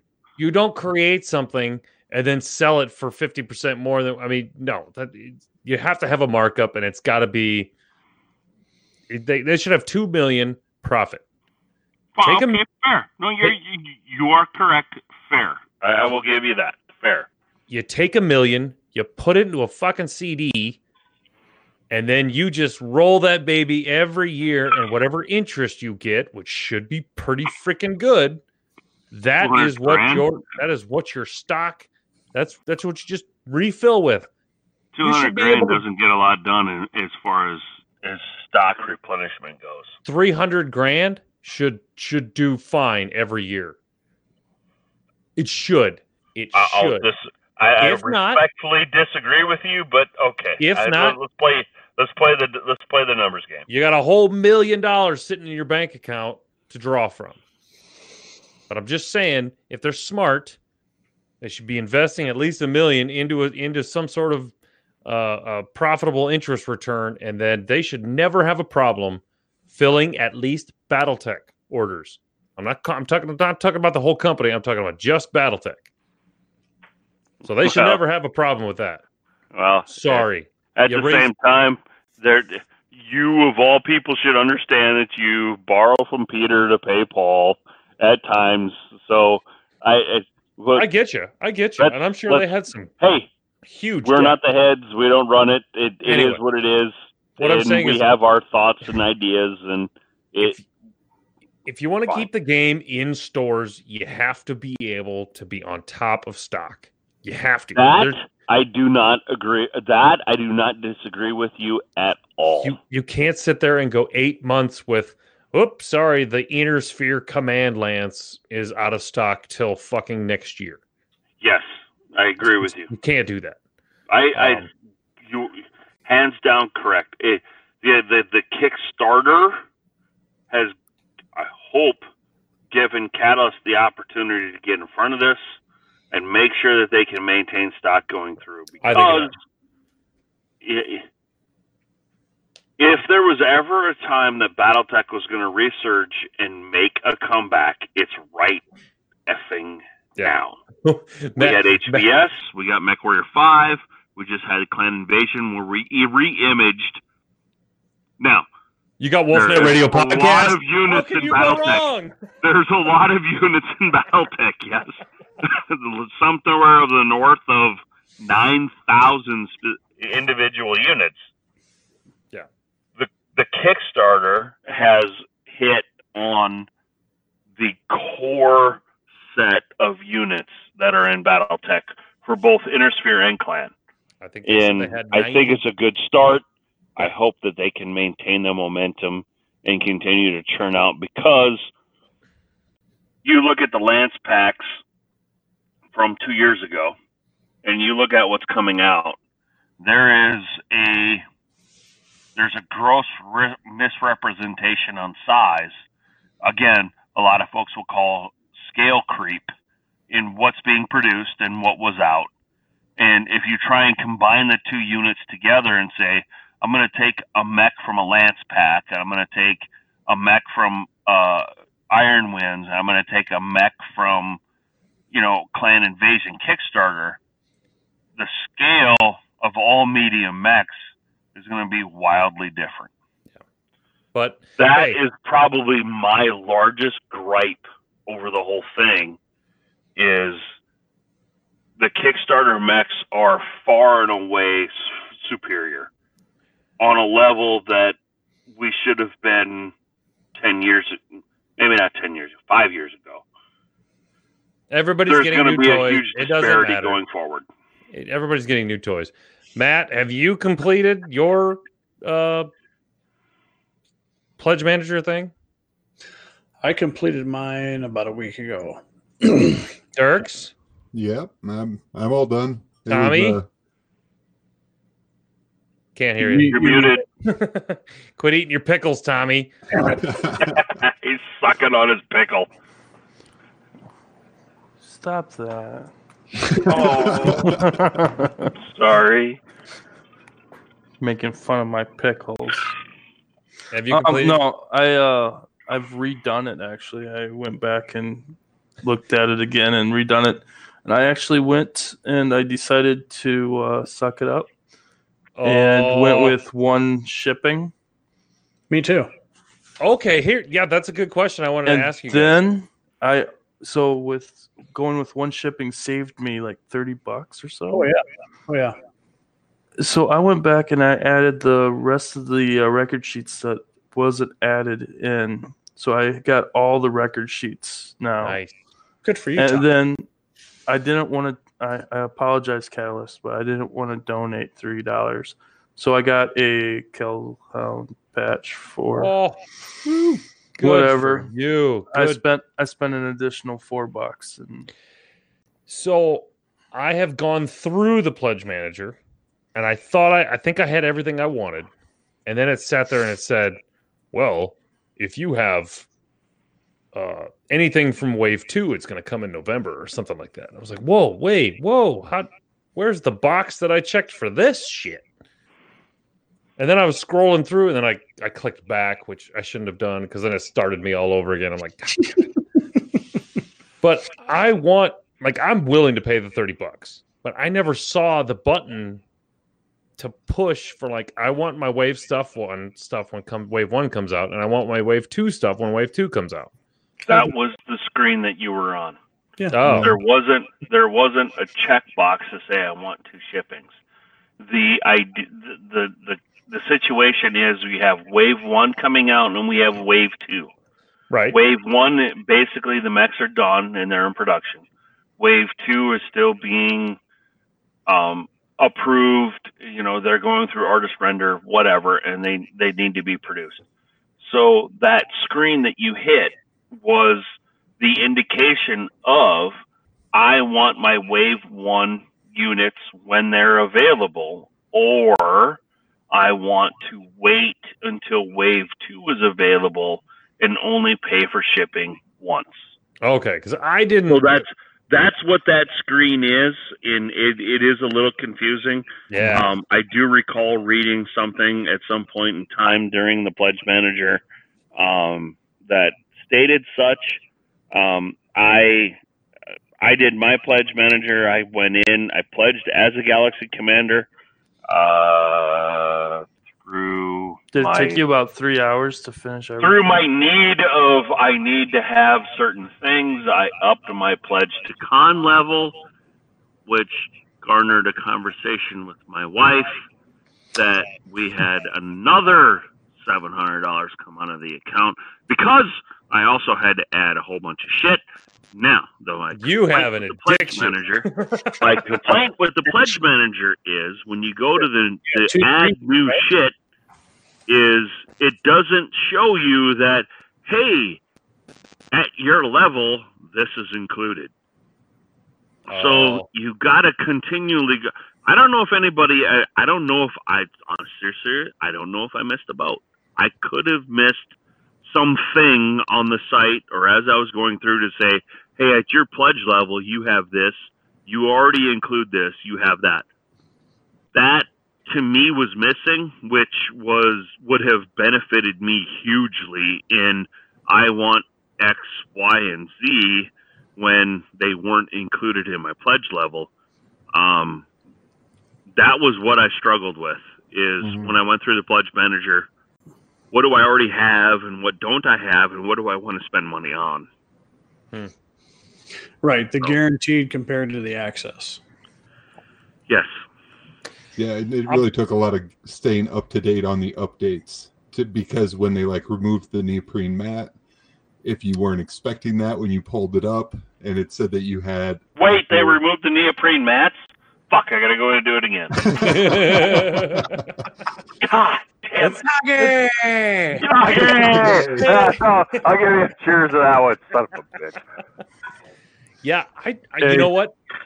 I'm hearing all this stuff now, and I'm actually like, I might just wait until January to do it.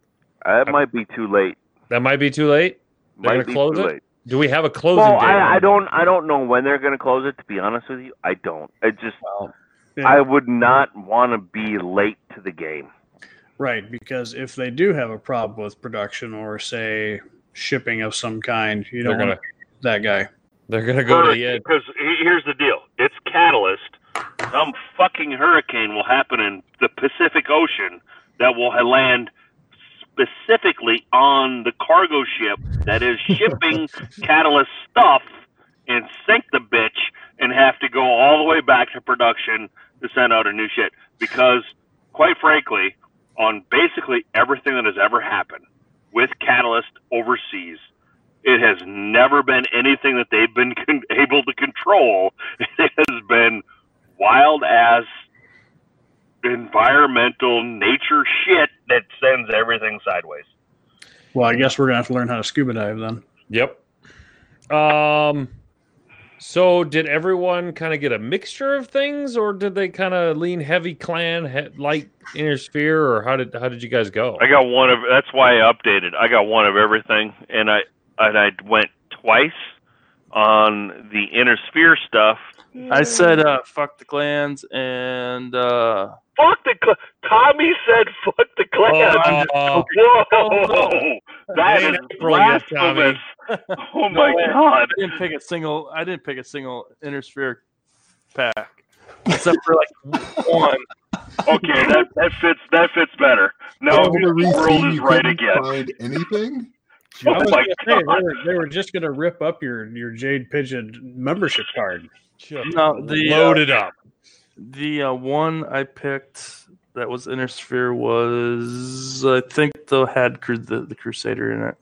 Oh yeah, I- that's a good one. I will say this, because Aaron, fuck you, you calling me goddamn I'm over here. eyebrow.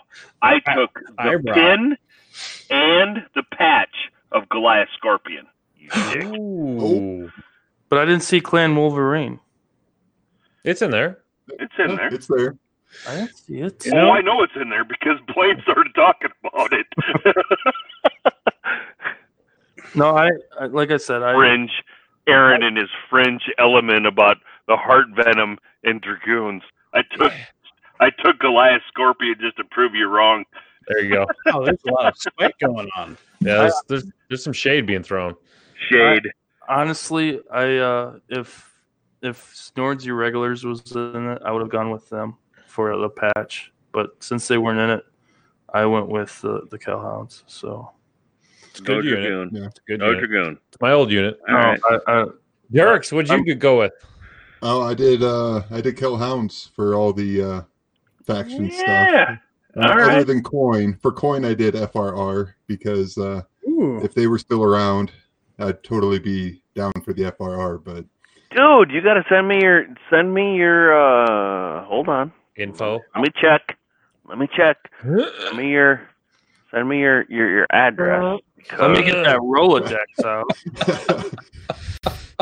Hold on. yeah, we definitely know who the hobby guy is when he's like, "Oh, FRR, I have a thing for that." Matt, what'd you go with? I Don't have any more.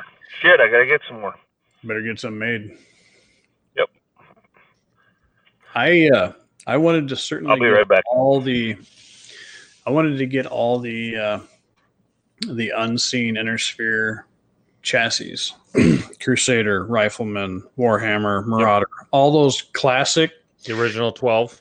I want those classic chassis that are still, you know, that that are are highly sought after and are still a um, kind of a, a, a, a, touchy subject to, to have on the actual uh, game table.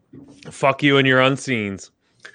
Um, I think that's going to change soon. I think so. uh, from what we've been hearing. So I want the unseens out and about, destroying things, living like happy little stompy robots again. Especially, especially the way they look. They did all the Mhm. unseens just perfect.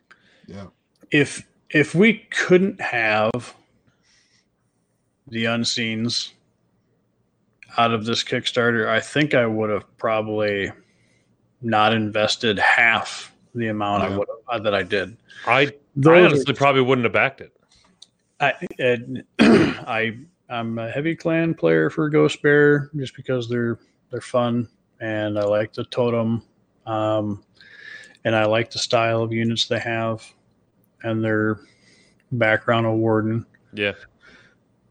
But yeah, I wanted I wanted some I Going wanted back to the nostalgia. Yeah, Yeah. you know, Gray Death Legion. Yep. uh, Wall all those classic units. They're Mhm. just they're perfect.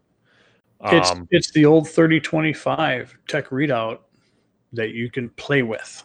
You yeah. can't just, you can't just dream about it anymore. Yeah. It's, it's it's real. How good is that Legends box?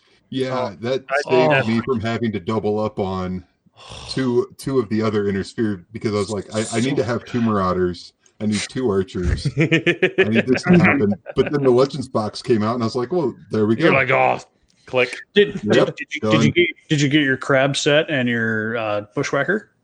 Uh, I did not get the Bushwhacker. Um, I, ha- I have one in pewter that I haven't painted yet, so I thought There you go. getting a whole pack for one. But uh, definitely got both Comstars, um, and then I got uh, five of each: five Clan, five Inner Sphere. And to Nice. tell you the truth, with the Bushwhacker, it wasn't that much of a change. So, Right. like, the mini I- still looks good. You're, you're right. I'm still like the ad hoc and all those other designs that have not been released for the art the, the art yet. I am I'm putting a lot of faith into Scroggins. and, and I, I, I, I I'm a believer because Scroggins, we've we've Rotom? seen the work. We, come on, I had to God do it. damn it, Should I go make another drink? Yeah, there goes go your make another autograph drink. out the window. Yeah, boy. um, the the mix between classic, old school, and in between Mech Warrior. I mean, you, you're getting the best of both worlds. You're getting some beefy, classic looking designs for artwork, and it's going to be amazing. They look If- so good. If if Mhm. people don't want these units and don't want a few of these mechs, you can send them my place. Okay, So because if, if you don't cherish some of these new systems coming out, these these new these new art miniatures, you're really going to be at a loss. Yeah. Somebody going digital over here? uh, it's- I think Andrew walked away. Did he dump his microphone in his Here, drink? let's just No, I'm making another drink. That was ice. Sorry. Yeah, you're out of range. You're I'm welcome. back in range. so anyway. Come- looking come back in, at in, I, I did go with looks like three uh interstellar lances. Um like I said, the one had the uh the Crusader and your stupid Marauder two in it. Oh, you gotta get the Marauder. Oh, had to get that one. That's that's the What? one I wanted the most was the Marauder. And 2. then I fell in love with that mech when I was in high school. She's gonna be But- sexy. the, the one that I really wanted was the Highlander because I don't have a Highlander and Mhm. I I'm a big Rhonda Snord fan. Um Ask Andrew; he's got like 19 of them. I do have a couple. I'll say that. I uh, I, I ended up going with two elemental stars though. I did too.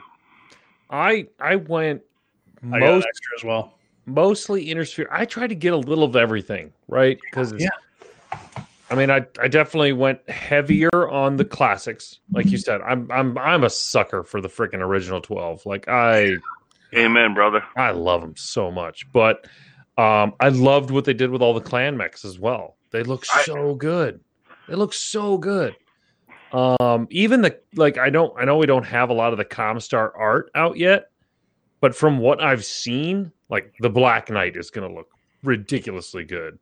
Um, uh, all those, all those, even the Comstar mechs, which I'm not, I, they're old SLDF mechs, also, which is great. I mean, you can make a- really, I really debated on whether I would double up on those because you got the extra mech. it's yeah you you get the extra mech which is a big plus they're they're level twos or uh level, Level- yeah level, twos level So, two so if you got the level two, it was a lance plus one. it's six mechs Oh, it's six. What? yeah the level two. are So, six mechs so dude just to be clear, right? I So the misunderstood Clan that. Invasion box set was based on five. Yeah. So when you got a Lance pack, an Inner Sphere Lance pack, you also got a Clan salvage kind of whiz kids.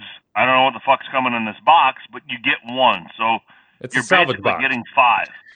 The Comstar Lance, it's a random. two Lances that were available for Comstar, you got 6 Mhm.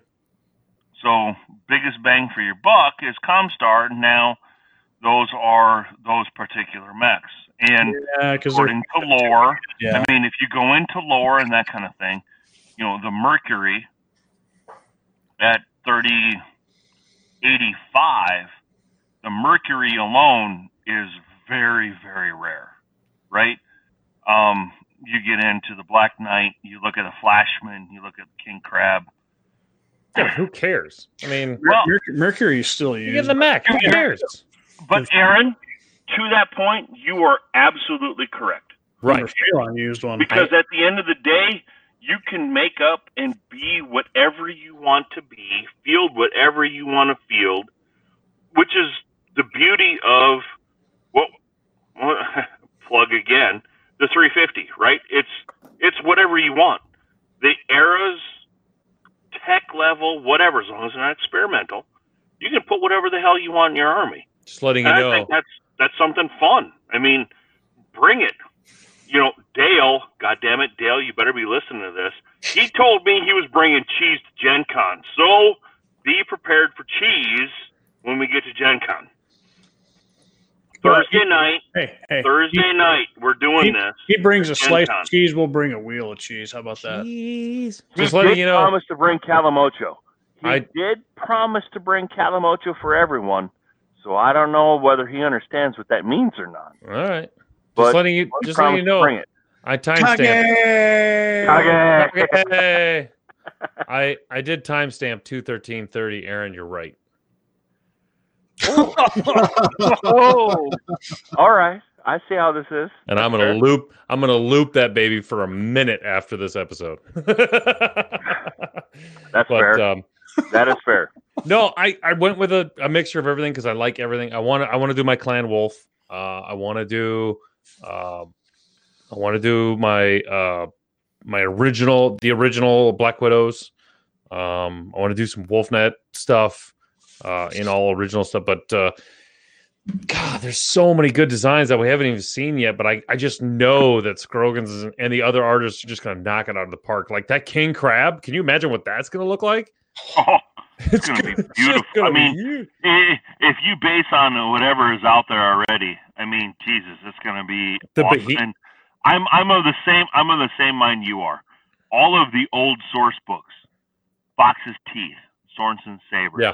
Kellhounds, Black Widows. There's a couple others. Northwind Highlanders. I can't read Northwind Highlanders. You know, that is what I am interested in doing. But to that, I'm actually going to mix in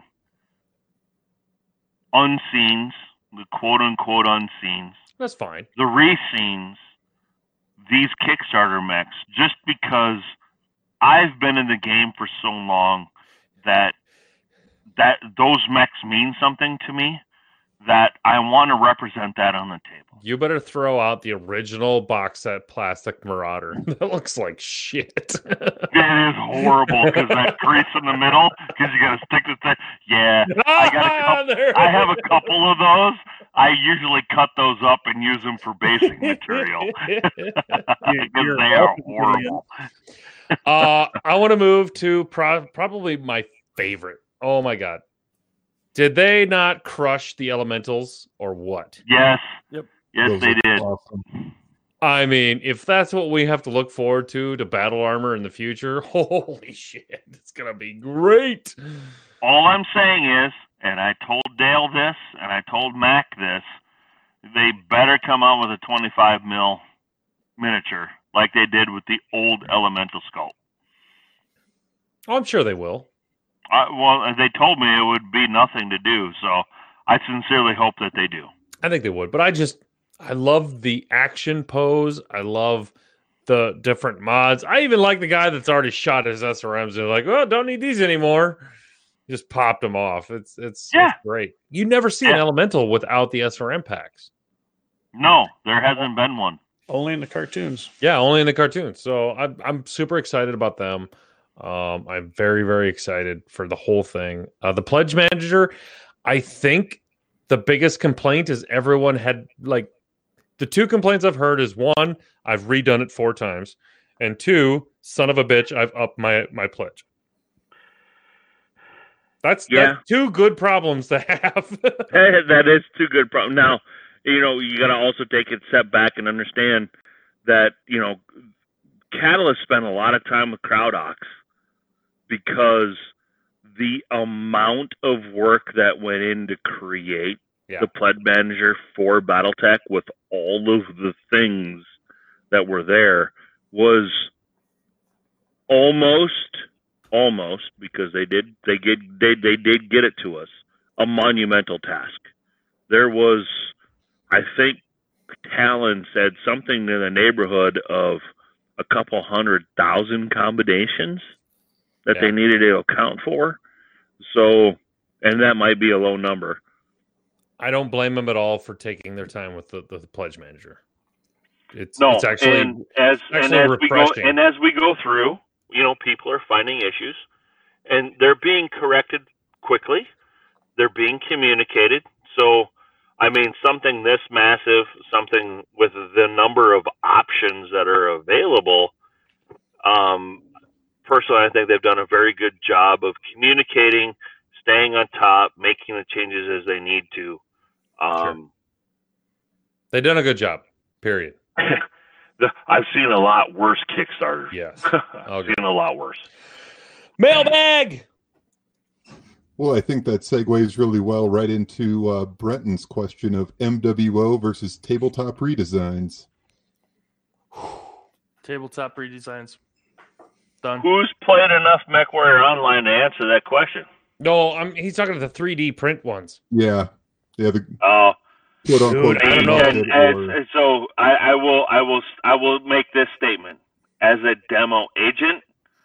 I will not talk about it because at the end of the day, as a demo agent, it is Catalyst product.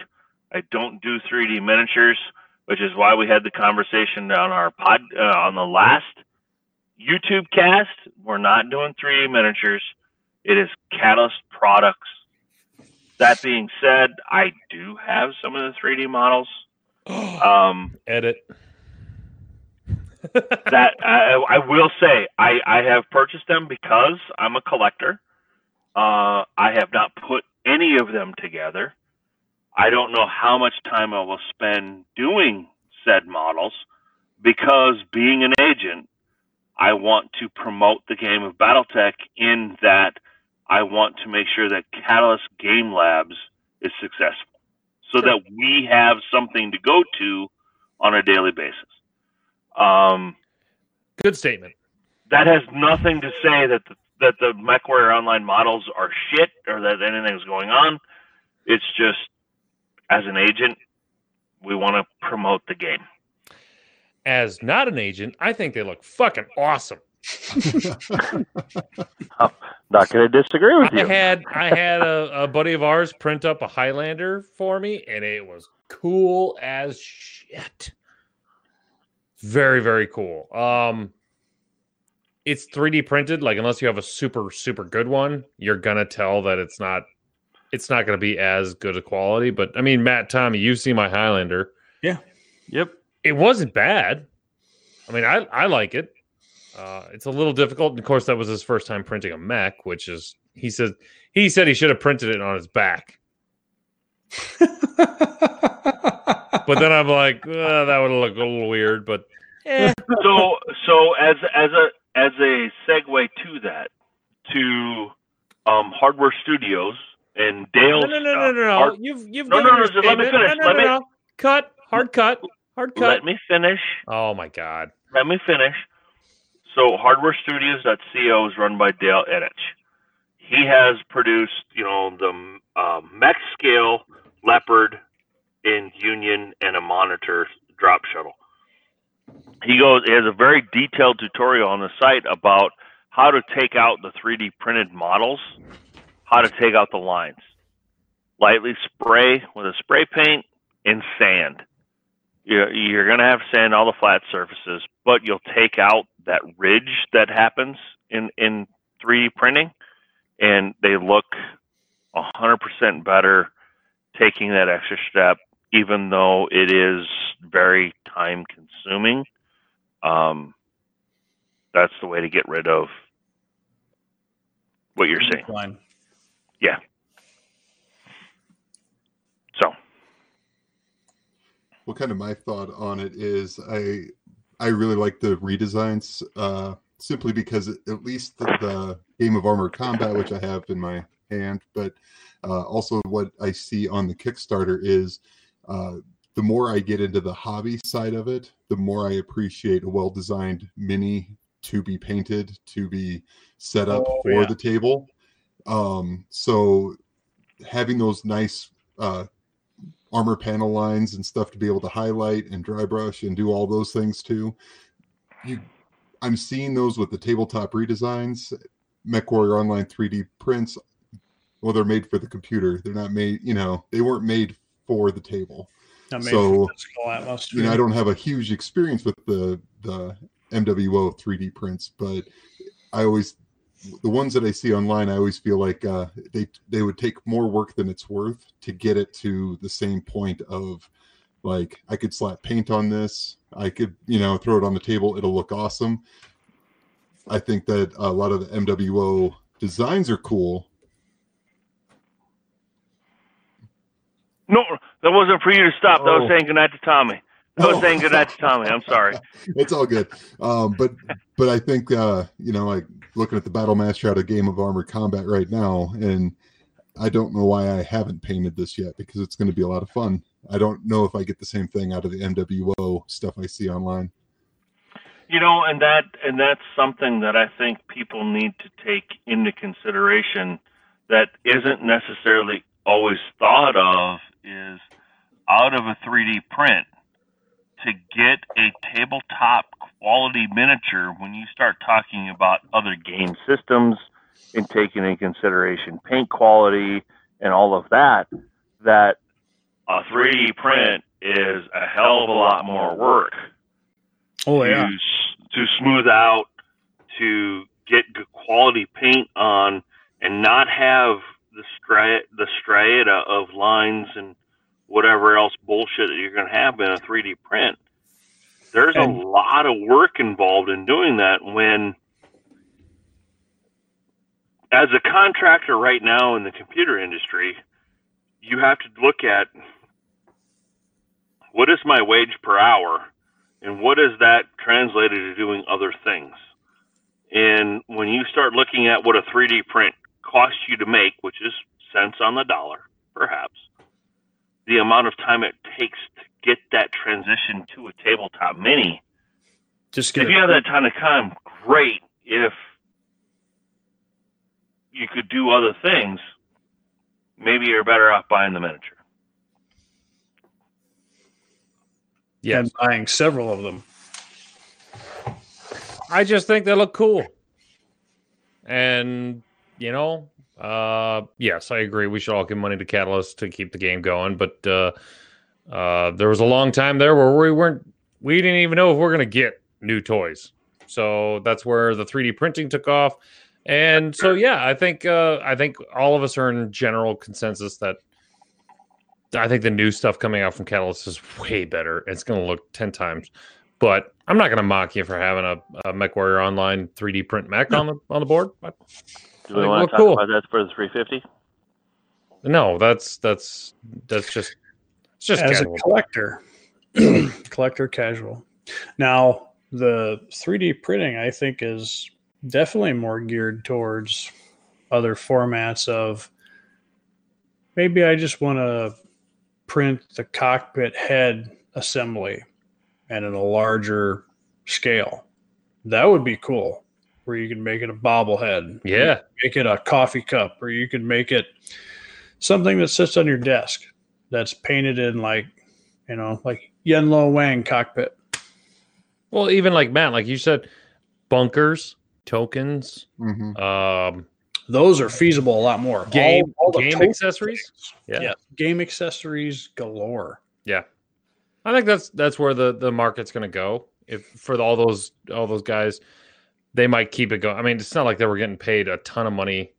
I mean, if they were, then good for you guys. But uh, I think you know bunkers, hill or uh, uh, buildings, um, maybe some alternate battle armor. You know, I understand where some of it's different, but battle armor is really tough to print in 3D print. But uh, those are the kind of things that we're going to still need yet that we Yeah. not necessarily supplied our building vehicles, vehicles, holy shit, vehicles. here's another thing um,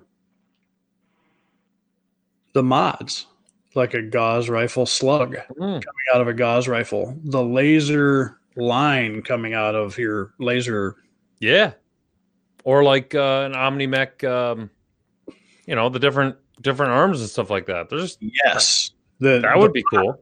a, a pod cache of different arms, attachments, modifications for different weapon systems. And it's That small, is a lot easier to, to, to deal with. and it's small enough that you might not notice the detail, or it's small enough of a part that you can easily like make it look good. Yeah. And you put it right on, you know, the catalyst, you know, Warhawk or Timberwolf or something like that to make it look a little different. I think it adds it, it gives a good outlet to, to for modification, which is what the 3D printing is all about. So next question. Oh, am I, am I still the mailman? I who knows? We're all the mailmen. We're just not claiming the kid. uh, well, we, we have uh, Matt Carper who sends in, "Why Malvina Hazen?" So Question why mark. not? Exclamation point! Why? Not. My comment, my comment immediately when it came up was because every story has to have a psychopath. Yeah. When When I when you start like I'm, I'm reading the the bonfire worlds currently and when you i'm not going to give it away because there are a lot of people who don't want to give it away when you start doing the scenes that she's doing to her own soldiers makes you wonder You know, Matt, you might have just hit the nail on the head. Every good movie needs a fucking psychopath. right And she makes a really good psychopath. you know we we thought the the word of That blake was being bad. said, though, you that think the word, said, word of blake was bad? This is kind of about on the same level. She- yeah, she's but but if you take a step back and try and put yourself in a clan mentality, much like what we had the conversation with Blaine about, is we don't have the capability of putting ourselves in a in a clan society is that and like that, understanding what's going to be produced out of that. is that going to be like the movie the untouchables like what are you prepared to do Mm-hmm. well, I, Very possible. It's What- very possible. All I'm saying is Go ahead, Dirk. She is a product of being the best. Dirk. Well, yeah, no, I've been thinking a lot about it since because with Blaine we talked about it kind of surface level, and I Mhm. think it's kind of just that combination of the right culture, the right technology, the right doctrine, and somebody crazy enough to take advantage of it. If you look throughout history, you know, like because she wouldn't be nearly as scary if it wasn't for the uh uh oh now the words escaping me the mongol doctrine Oh yeah. which, And, which is I, and I also would, I would, and I would challenge not. It- It's not that it's scary. That it's she took it to the logical level of being successful She had the Exactly. balls to not have societal pressures say, "Well, that's not right," but to take things to the logical level of being successful Mhm. and screw logical. We are just going to apply the formula and reap the benefits. that is that at the end of the day, that's clan that's that that's a clan mindset. yeah It's it's very No. interesting to see the split between and it's always been there. But Wolves and wolves and falcons. Wolves and Falcons. Yes, you It's are correct. always been wolves and falcons. Falcons are always a little here. Wolves are a little here, and they just wolves kind of went down one path, and the Falcons just went fuck that. It's not working. hmm So we're just gonna go balls to the wall. We're gonna we're gonna either take it to the full clan ideology, no Which rules. Malvina Hazen has done. Yeah, it's Yep. no rules. We're getting to Terra. There is one goal, and it's Terra. It doesn't matter how, the the the way the, there's there's no There is nothing in how we get there other than the goal. The ways Yeah. outweigh the means. Is that how it goes? we'll do Ways and means. Yeah, Yeah. That, that's fair. the ends justify the means Yeah, there you go. we'll deal with it and correct it once we get there. We're the ilClan. What are they going to do? Yeah. Yeah, no, because I mean, like, uh, because I was thinking, like I said, I've, I've probably thought about this probably more than I should, but, uh, but, but like, uh, in, in universe, like in universe, you have other examples of like, uh, when Smoke Jaguars hit Edo Bay Yeah. Yep. because they had the technology, they had the leadership, they had the desire, the will to do it, but the culture wasn't there. The culture didn't support it. So every all the other clans went, no, that's not okay. We're going to step back from that, and they they punished them for it. Um, and the, uh, it, I was just reading in Shattered Fortress when uh, the uh, Dominion was going after the Nova Cats, and so they had the leadership, they had the the technology, everything was there except the culture, because then the the Rasalhague half of things went, no, we're not okay with genocide. That's Yep. not like that's a clan thing. That's not an Inner Sphere thing. So then they had to step back. Yeah. Malvina is the, Well, that perfect hats combination. where hats off to the leadership of understanding, and it's only in the Ghost Bears where you would see that they had the understanding of taking the step back because they realized what that would do to the standing that they had with their population. right? like I said, it, it's in any in any character arc you need to have the bad guy but i think with Malvina's it's you can you can make a justification logically of Mhm. why she is the way she is but it doesn't mean it's the right it's it's right so therefore she is the villain Right. Well, But the I, best I villains think, I think think they're you look the at right it, you have Alaric as the bad guy, and you have Malvina Hazen as the villain, right? I mean, there's there's there's almost two levels there oh. of bad guy, if you will. You have bad guy in Alaric, and you have extremism in Malvina Hazen. yeah it's i mean if you're gonna give a combination to it i guess it would be riddler and the joker i mean the riddler does things but there's a reason for it the joker's just like i just want to see the world burn baby Lesser two. That's fair. No, that's fair. um so i i, I is think the story i think the storyline needs her and i think she plays a critical point it's it's it's a Well, the it's a- story that she got there with her brother Alex and everything else, it's it's a very very interesting and when you get the uh, when you've read all of it, it it's an encompassing it, it's an intriguing story. Yeah. One more. And then we got to then we got to round it out. It's it's getting on midnight. So, Ooh. It's pressure. do we have one more? Well, we have a well, we have a few people asking about uh, force development. Are we just going to redirect them to uh, an hour thirty-one in the? Oh, Last video? Um, in the 350, yes. Uh, Andrew, you remember what that time mark was? One hour thirty five minutes. If you guys go when and we check out, started do one hour thirty five minutes is when we started started doing after action report, which really got into thoughts, construction, um, strategy, why we did what we did, what we were doing with our force, that kind of thing. So I I really thought that was the golden nugget of the whole thing. In short, there's a lot of variables that you have to decide on your own before you start picking. yeah. And guys, if you just go to YouTube and you type in WNRP, the the pound sign one three, it's the first thing that pops up. So uh, go hashtag. Has, it's not a hashtag. It's a pound sign. God damn it, millennials! It's a fucking pound sign. Ugh. Anyway, Anyway, So, uh, uh, so yes, one minute thirty five, uh, one hour, one hour 35 thirty five minutes. uh, we we we did give a really good action. I mean, I would suggest watching the whole thing.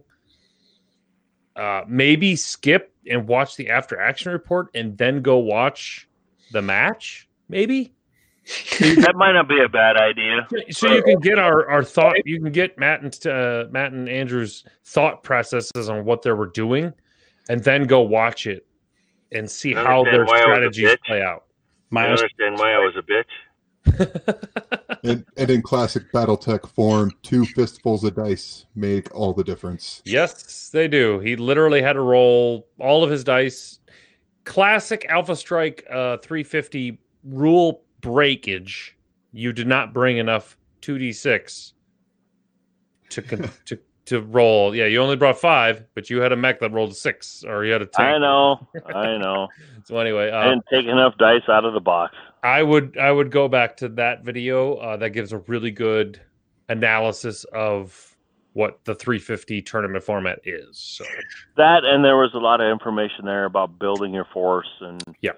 Kind of the, the approach that we've taken. we So, we will probably maybe maybe the end of December we'll do maybe like a, a gem episode where we all pick out a couple of good 350 mechs. that maybe- Dasher, maybe- that maybe Dasher we'll- two four was a pretty tight mech. I'm That was a- sorry, That was a good that's uh, pretty gem. tight. um, and maybe maybe we'll just have a whole episode of how each of us create our 350. That might be interesting. What our thought processes are about it, and how Well, I, how we're going to attack can. each I, I gave mine. I gave mine in in the the, the Mhm. last YouTube that we did, but um, we can go over it again. Absolutely. yeah, and and may, maybe we'll just build one on the show. There you go. That works That- too. That'd be, That would good, be kind of fun. that'd be a good 15 minute Oh, that's that's probably minutes. That's probably Hell, half an take hour. two hours of the argument we're going to have. That's right. Anyway, 15 And minutes. it'll be horrible because it's a committee decision. So. uh, that was a quick one. We can do one more. There was there was a couple parts of that question from David. Oh, Urban open terrain. Oh, urban and, ooh, and urban ter- versus open terrain. terrain. Yeah. Hmm. What do you prefer? I ooh, that's a good question. I like both. Um, if if I have two sides of the map in combination of urban and open, it depends on what my loadout is and speed and maneuverability. If I can use the terrain to my advantage against my opponent's disadvantage, I'll use it. Whether, As, whether that's My, my hat. My hat is player and demo agent. As a demo agent, I do not want you to have terrain to hide behind because it takes the game longer to play. speed. As a player, I want more terrain to hide behind because I get shot at less. so that's the conundrum, and again, that's one of the things as a demo agent you'll, you'll have to find a balance to. I'm gonna cop out and say both. Bitch. Why is it?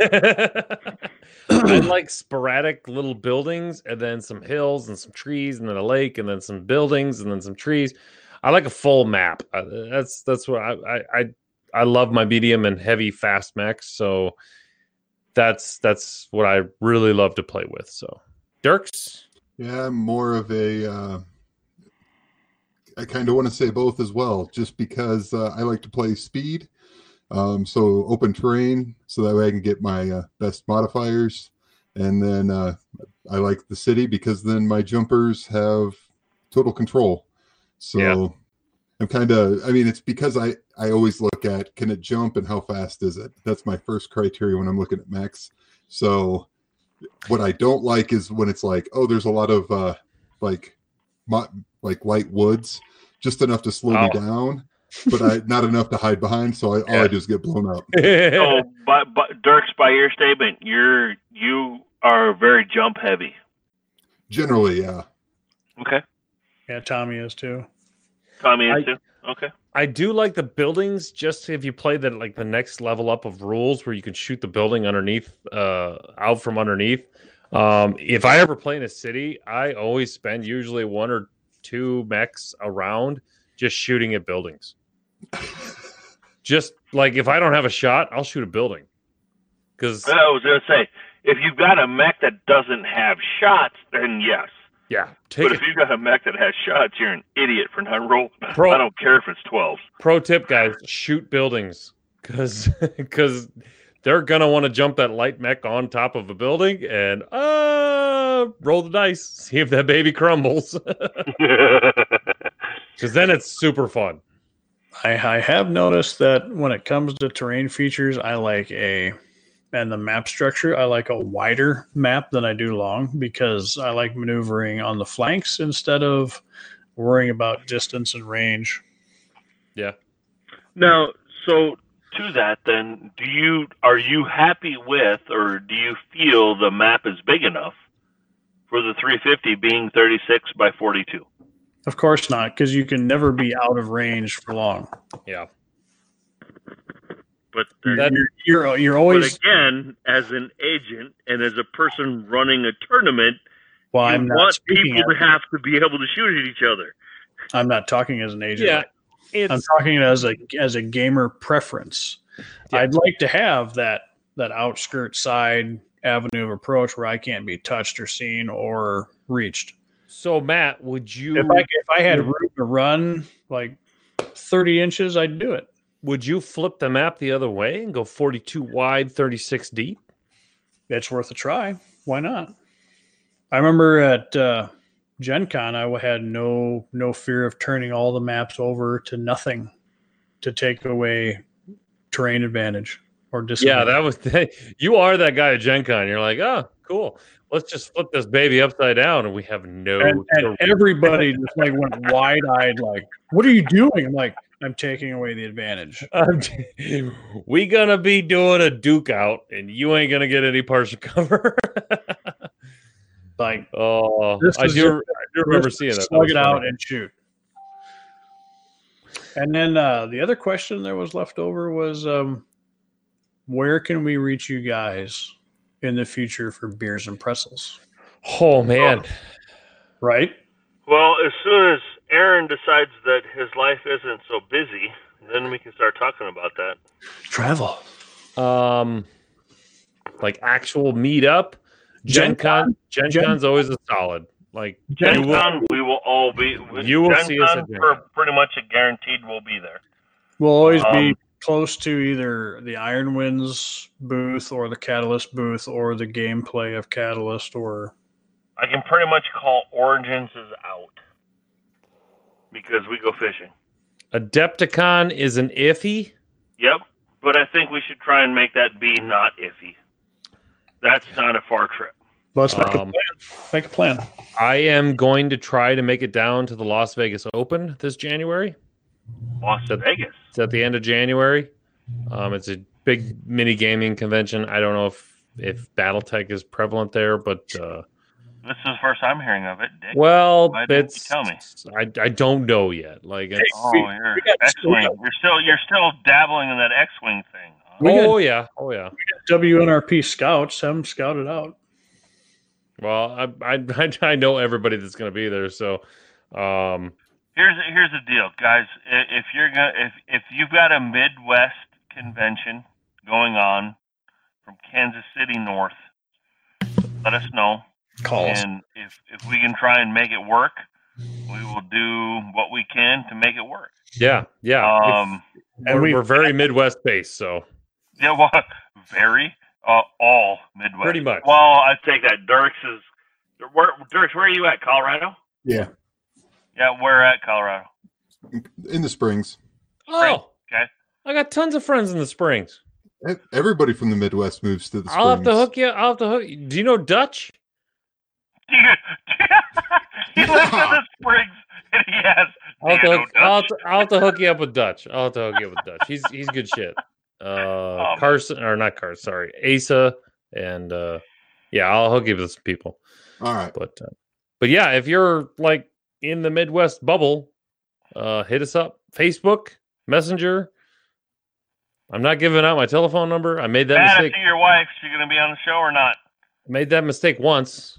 Um, but uh, yeah, uh, we're we're pretty easy to get a hold of. Um, the Discord channel is on a link on our Facebook uh, group page. So if you, you please join the Discord channel, uh, there's a lot of discussion going on there. Um, the Facebook group page, uh, you can message us direct. I think we give out our full names at the beginning of the show. So Yeah. Not all of us. not all of us, but uh, yeah, we're we're pretty easy to get a hold of. I answer just about every messenger call that I get. So, I do too. um, awesome, good show, guys. Shout outs. Shout outs. Dirks, got any shout outs? Uh, just to Sarna.com for being the best wiki ever. Yeah, we need some. Um, It is the best wiki. Um, I'm gonna throw out two. I've got uh, Kevin Witt shouted to us with a couple images of five tiger painted clan aerospace fighter. Very cool. did see Thanks those. for the Those are those are sexy.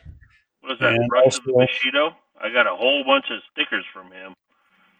It's good shit. I don't think so. And also, uh, Miles Healy started out with uh, two episodes of his own Skunk Bear podcast. Oh yeah, So yeah, we're, yeah. we're gonna have fun giving a shout out to the Skunk Bear podcast. Skunk Bear podcast. Check them out. Anything to Captain- help out? Captain Miles Healy, by the way. Captain Miles Healy. Um, my two will go out to Mark Havener. Uh, he is in the process of creating that unit roster. Uh, he has asked all of WNRP to kick, uh, to give that thing a, a kick and let him know any issues or anything that you have that that come up with his application. Uh, and I also wanted to wish Nick Connor a happy birthday. Oh, happy today. birthday, Nick. Oh, fellow December, early December birthday person, huh? Yeah, he's he's a fellow agent as well. So Ah. Well, I'm going to give a shout out to my co, co guest host, get co get whatever, Andrew. It's his birthday on the 5th of Happy December. birthday! Well, it's Aaron's birthday on the seventh. Happy birthday! Yay! I'm going to go gamble and eat steak. What are you doing, Andrew? Uh, just getting a fucking day older and maybe getting a physical done. So Ooh, good times, buddy. dude, that, that'll a be the time that he tells me, "Oh, by the way, it's time for that colonoscopy." Time, time for you to bend over and grab your ankles, buddy. Don't go. It's don't get to a. be about that time. Don't get a physical on your birthday. That sucks. That's like the worst thing you could do on your birthday. It's the only time I can get off. Just another day older, man. Takes them a while to get off. So Whoa. anyway, Whoa. uh, my shout outs are gonna go to everyone on the show tonight. Thank you for this awesome show. This was a good one. I want to thank all of our listeners because we are chugging up the download train, guys. Thank you to everyone who's like sharing our uh, podcast link. Um, we've we've noticed everyone. If you when you hear this, I want you to go to Blaine Lee Pardoe's Facebook page and inundate him with "You're not at a thousand yet, Blaine." I thought that one was going to go through the roof, but it's not. It's like right there. It's like so close. uh, but man, you guys have like we're getting so much good feedback, and it's super awesome. It's, Have we gained? Have we gained any countries? I don't know if we gained any countries. We uh no, I bet we have. We had well, I don't know. Countries are weird. We have we are currently at 335 members on the Facebook page. Yeah. So, uh, country wise, I think we're pretty spread out. We got uh, listeners from ev- all across the globe. Uh, so, thank you for that. Um, yeah. Uh, follow us, link us, tweet us. Don't tweet us. We don't have a Twitter. I don't know how to do that. Hey, the the other thing though is I will say, uh, reach out to us. Let us know if you're doing a podcast, if you're trying to do something within the community, whatever it is that you're trying to do. Let us know. Uh, we'll we'll do everything we can to get you on the show to talk about the thing, whatever it is that you're doing. Um, one of the reasons we started this was to promote the game of BattleTech. I don't care if you surpass us. I don't care how cool you are, whatever. As long as it gets more people introduced to the game and doing what it is that we do, we are all about that. So I don't know how much cooler they're going to be. I mean, we got Dirks on the show pretty much all the Oh time. yeah. we do have a Dirk. So it's it's gonna be difficult. It is gonna be difficult to surpass. So I I, I gave that out to the inferiors to say, hey, you might have a chance, but Setting We the have a bar, Dirk. baby. we Setting have a bar. Dirk, so Uh, you can go try. Yeah, we're open platform, guys. The more BattleTech content, the better. Yeah, the more diversified we are in this, the the better the community is going to be. I think And so. We're always open minded. We're not we're not closed minded. We're not going to be stuck in the ways. It's just Right. everything and anything. As long as you're not word of Blake. Word of Blake, go fuck himself. There's, there's your not, there's your not family friendly show. They can go fuck themselves Yep. for what they did to my planet. Because that two fucks put us right over the edge. We were, we were okay with like the 60 that we said in, in the regular podcast. Sorry. Yeah. Whenever word of Blake comes up, and my dander gets up. So I'm, I Um, apologize. I do have to ask Matt a quick question. Uh, are you and Tommy still going to keep doing like the little tactical uh, podcast? Because like I can put those out now. We are willing to do those as long as we can get um, the recording done. Yeah. Yeah. It, it takes really nothing to do. Yeah, it really doesn't. And if you just email that to me, then I can just pop it right up there. So if you guys were a fan of like Tommy's tactics and Matt's, I don't And- know. We're gonna have to come up with something of that. In fact, I think one of the recordings that I did was still there. It's Oh, just- is it? It's just never been edited or or put up. Oh, it's still on the files, the whole thing. Yeah, yeah. You're gonna have to download that and just email it to me or something like that. So, but no. Well, uh, otherwise, you could otherwise you could write up a document on how we do this so that we could, you know, do it easy. Train a trainer. Yeah, there you go. train a trainer. Or Look, Thursday. Because you know more- your your life is going to gotta blow on up again and not be able to do this. Jeez, one more thing on my douche. list. Okay. Um, I think that's it. Contact information. Um, we are working on a new guest for next time. She Yeah, it, we, this, kinda, this this this came up really quick. So we were going to have Amy Delaney on the site uh, on the show. She is uh, the gal who has done the paint and takes for the last couple of years at Gen Con. Um, and they're getting ready for next weekend, I believe, is Unplugged. Unplugged. And I just I didn't feel putting putting that extra pressure on her was right and we needed to get you know an, another episode out. So we will we'll do what we can. Uh, maybe we'll have two guests on the next one. I don't know. It's the holidays. I'm not making any promises, but we're gonna try and do what we can. Um, I, I had a lot of folks c- commit to being on the show at Gen Con this last year, so it's just trying to get schedules linked up and, and get it done. So it wasn't cool just stuff. plain Lee Pardoe. We have lots of more cool people. stuff coming. Lots of cool stuff coming. It's just getting everybody synced up. Cool.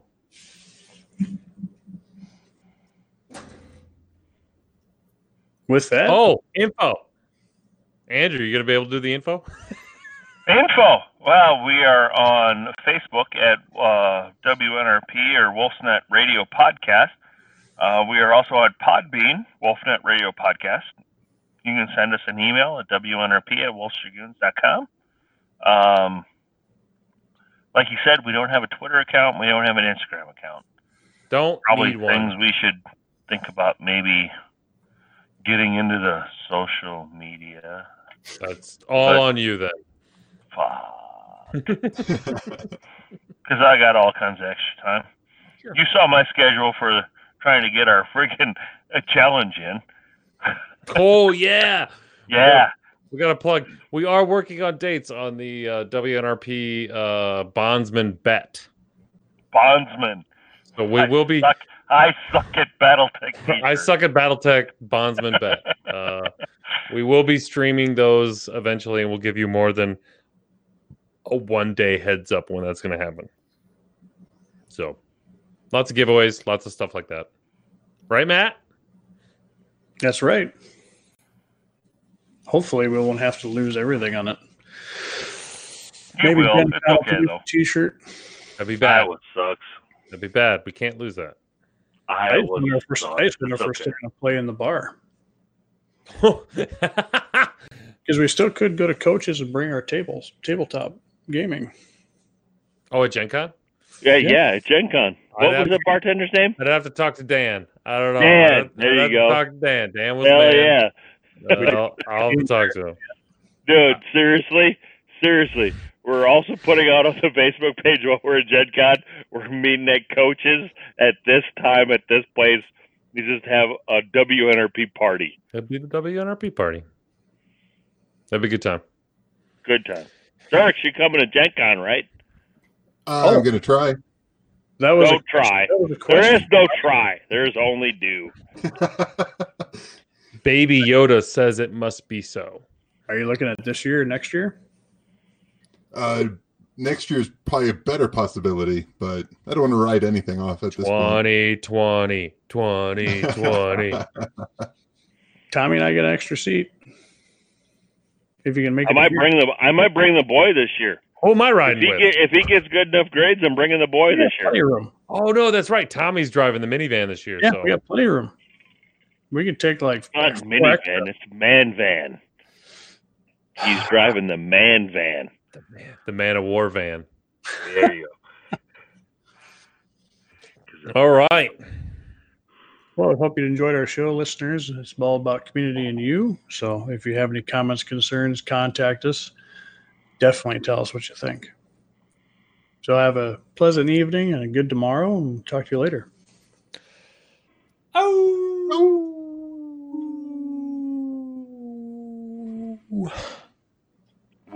Yeah, there we go. Finally.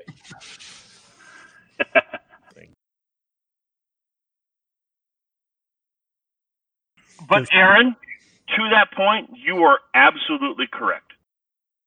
But Aaron, to that point, you are absolutely correct. But Aaron, to that point, you are absolutely correct.